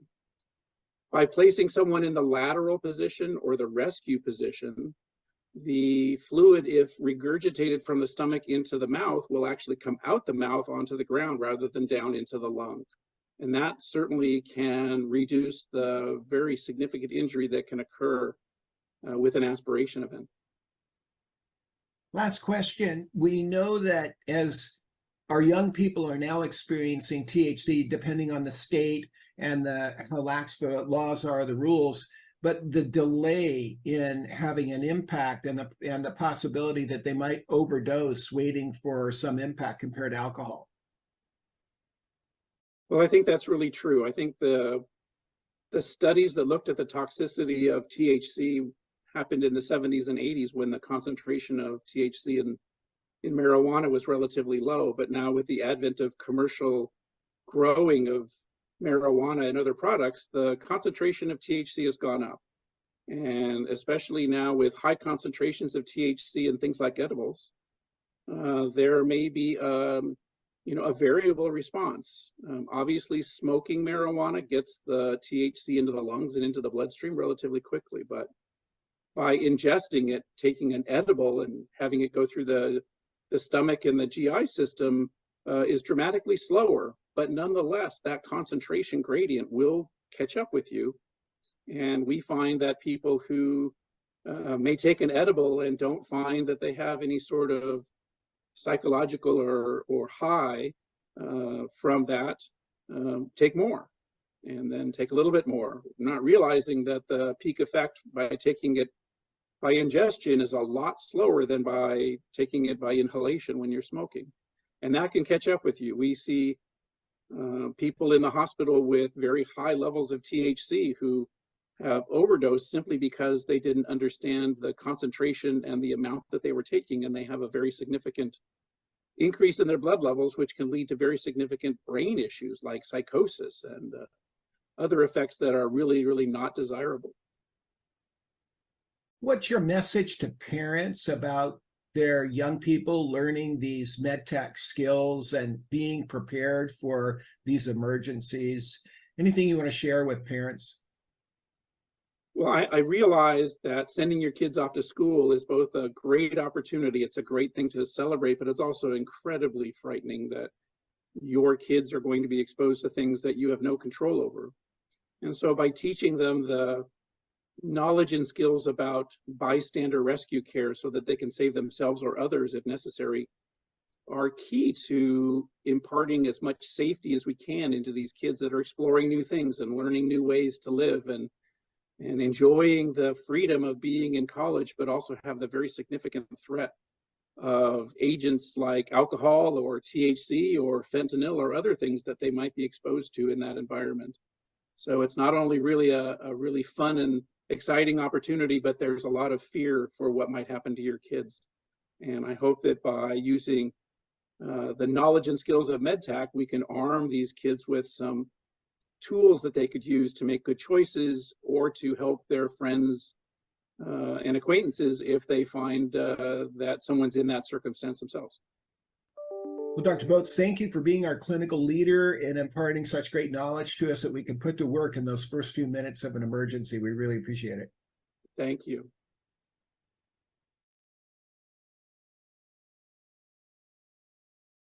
We are so blessed to have uh, um, such great uh, leaders uh, joining us uh, uh, today. Before we come back to Randy Steiner, uh, we are going to uh, address something called College 911. Uh, which has been uh, just uh, a terrific uh, opportunity for us to learn. We're so blessed to have worked with Nanette Hausman. you'll see on the on your screen, Joel Hausman is her husband. You'll hear from him with just a brief segment shortly. But the way that we met her was we met her after her uh, son's story became a news story at, at 18 year old, a freshman, just a few weeks into his uh, college of choice. Uh, had a skateboard accident with a severe head injury, and no one contacted the parents. And so he was in a small emergency room for some time and he passed away and the fact that the parents were were not able to be contacted uh, is a big is a big problem. And uh, so uh, they've started something called college 911 so let's just review what a rising now this is the rising freshman in in in uh, to college. And randy we'll come back to you here in a sec. Is an emergency checklist we developed in uh, complementary to what Nanette Hausman and, and have done. We added a little bit to it. Number one is uh, everyone over 18 should have a medical power of attorney. We've created a checklist, which we'll finish up with, Randy, to go over. Um, but college students that are over 18, um, they, no one is, is by law uh, required to contact the, in case of emergency, people regarding their care. And if they have a head injury, uh, you know, you have a real problem. So medical power of attorney in not only the state where they live, the state where they go to school and it would really be a great idea when they go on spring break or they go skiing or whatever to make sure that whatever states that they're going to go to, that uh, you have a medical power of attorney so that the parents or whoever they designate can make decisions for them. Number two is smartphone uh, in case of emergency notification. All the smartphones allow you now, when you dial 911, to notify a parent, especially important for freshmen, young ladies uh, that might be at risk on a college campus and they're afraid they can hit 911 and their parents will be notified as well, but all, all freshmen, especially if you have any of the crises we've talked about. Knowing the emergency providers and where your level one trauma center is. Randy, you here at UCI have one of the best emergency departments in the country. Um, and if kids were off site and at a party and somebody got hurt and had a fall, they might think it's better to go to the nearby emer- urgent care center rather than your world class emergency department. And the final thing is that many of our kids, my son is an example who had Wolff Parkinson's White syndrome. He had two uh, cardiac uh, uh, cardiac procedures uh, ablation procedures, that needs to be in the record. Any life life uh, life threatening allergies. So these are the most important things: medical power of attorney, smartphone notification, knowing the emergency providers, and medical record access. So the original checklist that Nanette Hausman, who you see on this picture uh, in the picture, uh, championed with her husband Joel and in honor of her son Corey, uh, battled lung cancer over the last year. Dear friend, and as a retired cancer doctor. Uh, uh, my wife and I uh, prayerfully supported her in every way we could, and she and Joel. These were there is the original checklist you find on their website, College 911. Uh, most importantly, though, they've also pursued having a bill, not only that had been passed in Connecticut, but now a federal bill, a bipartisan bill to get universities to be able to publicize deaths and disabilities uh, and injuries that occur, not just crimes, because it allows them to focus on improvement. And it's important to know that there are likely to be 20 times more deaths from accidental injury that we really don't know much about uh, than um, uh, than uh, than these um, uh, than than the, the, crimes. And so this is uh, this is a shot of this bill. It's being pursued right now. And so Randy, before we go to you, uh, we're just going to hear just a short clip from Joel Hausman, and then Randy will be coming back to you.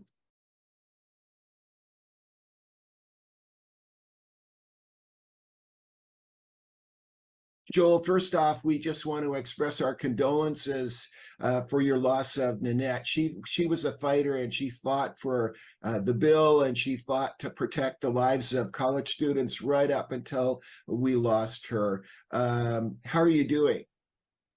Well, thank you so much for your condolences. Uh, while extremely difficult, um, we're carrying the torch and we're trying to achieve the goal that Nanette set out to do with her her tireless effort. Um, and we're gaining traction right now. We we have sponsorship in both uh, the House and the Senate. Uh, I believe the word is bicameral, good Scrabble word.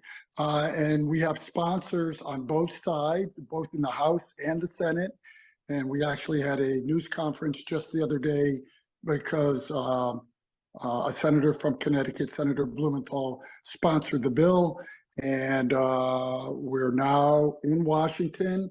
And when uh, the representatives and senators get back, uh, it will be uh, brought to the floor. Um, I'm planning on going to Washington at the end of September to try to get as many people on board as possible. Well, Joel, I just want to, on behalf of the country and so many of us that are supporting you and and the bill, God bless you for just carrying the torch forward. Um, you're one of our heroes, as uh, as was Nanette, and so thank you very much for all you're doing.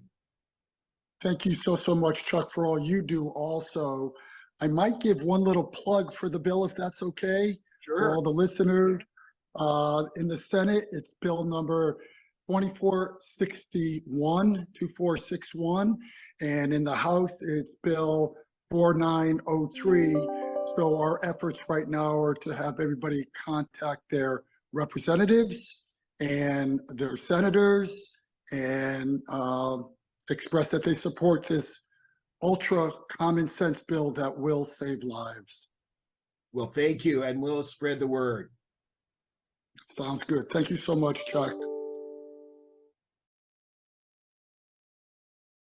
So we're we are so appreciative uh, of uh, you, Randy, to be with us today uh, to to uh, comment on what uh, what we've heard today as we finish up. Uh, love to have you. I'm going to come back to this to allow you to kind of be able to address it, but we'd love to have you address anything you'd like to add regarding these two checklists that we've put together for our high school freshmen, and you work with a lot of young people. I think you're too modest. You really are a great leader in our community there. And then our college freshmen, where you have a direct responsibility. Uh, and I'll come back to this, but I just want to remind everyone that Randy and our team are working together to look at automated external defibrillators and stop the bleed kits and rescue work. And we're looking at how we could look at a high school, how we could look at a college campus and be within three minutes from drop to shock. And we're just really honored, Randy, to be working with you, uh, you know, on these. So really two just quick responses. Anything that you would like to add regarding these, uh, these checklists, and then any comments regarding how important it is to really get everybody educated regarding um, the issues of the uh, three, min- three minutes and counting. Yeah, I mean, we, we've looked at these, these, uh, checklists, you know, you introduced me to these, uh, a few years ago, and it's, it's good that, you know, it makes me feel good that we're able to, to honor and, and that's memory, um, here at UCI.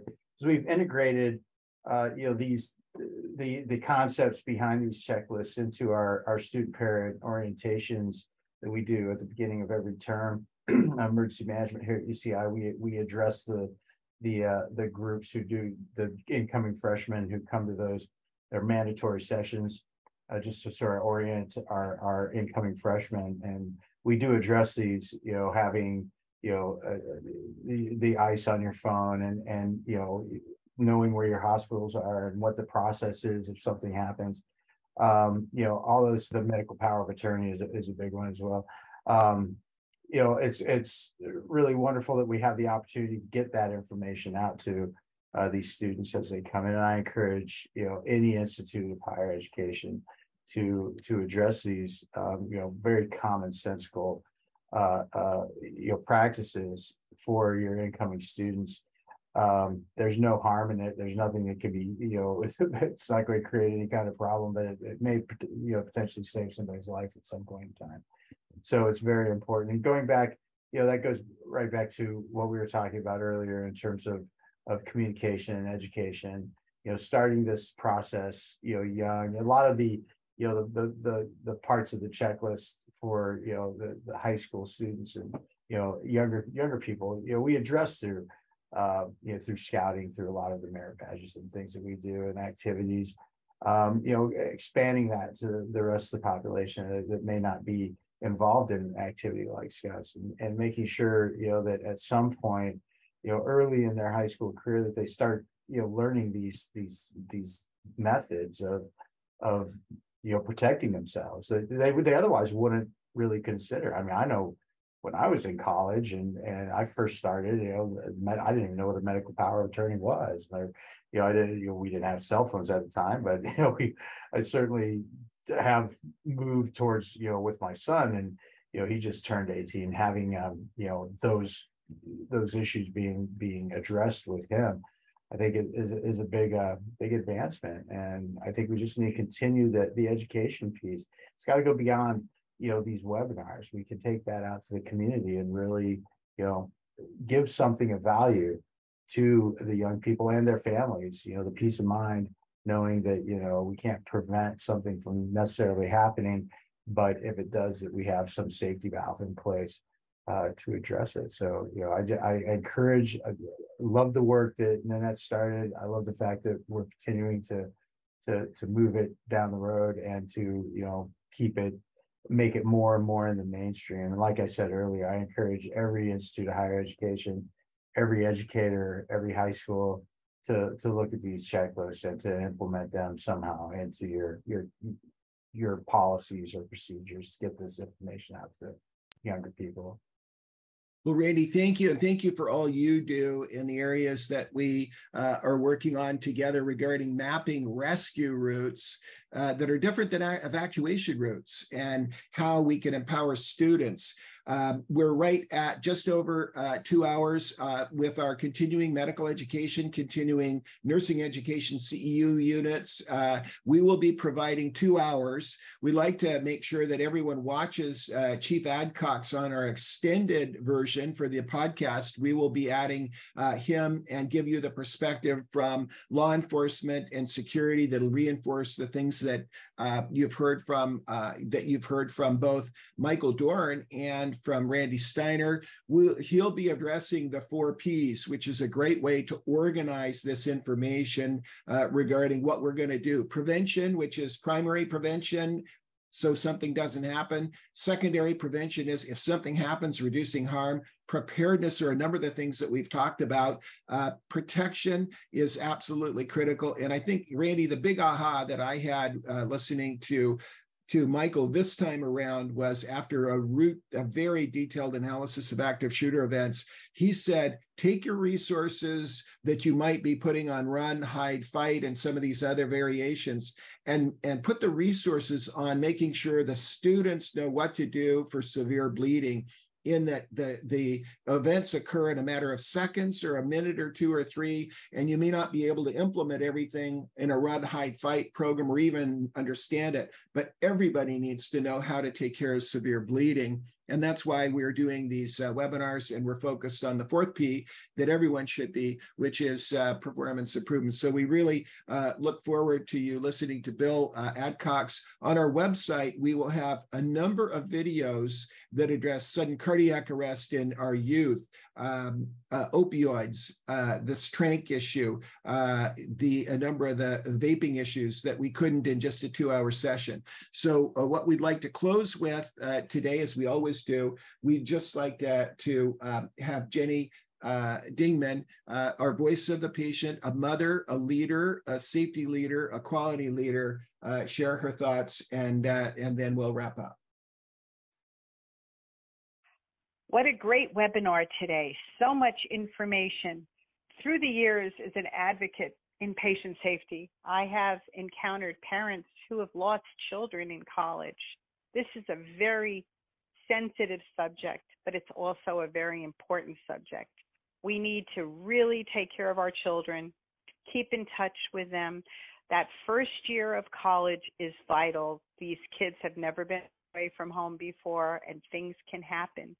Always let your children know that they that you are there, that they can come to you for anything. And please again share these recordings with your colleagues, friends, and family. Thank you all so much for being here today, and God bless you. So thank you, Jenny. We always appreciate your steadfast support. And as we always share with our teams, we to encourage us and them, we've got to fight the good fight against failure to rescue. We have to finish the race. There's a lot we've got to do to get the job done. And then whether we win, lose, or draw, we've got to keep the faith because really everyone is a patient and everyone can be a caregiver. every everyone is a student and everyone can be a teacher. And we want to thank you all, and we'll see you next month uh, with the continued focus on our workplace violence and fraud systems. Thank you for attending today. We thought it was critical that we address the rising freshmen because of the enormous threats that our, our youth are up against. Thank you again, and thank you, Randy, for uh, your live uh, uh help today and our speakers who had to pre record.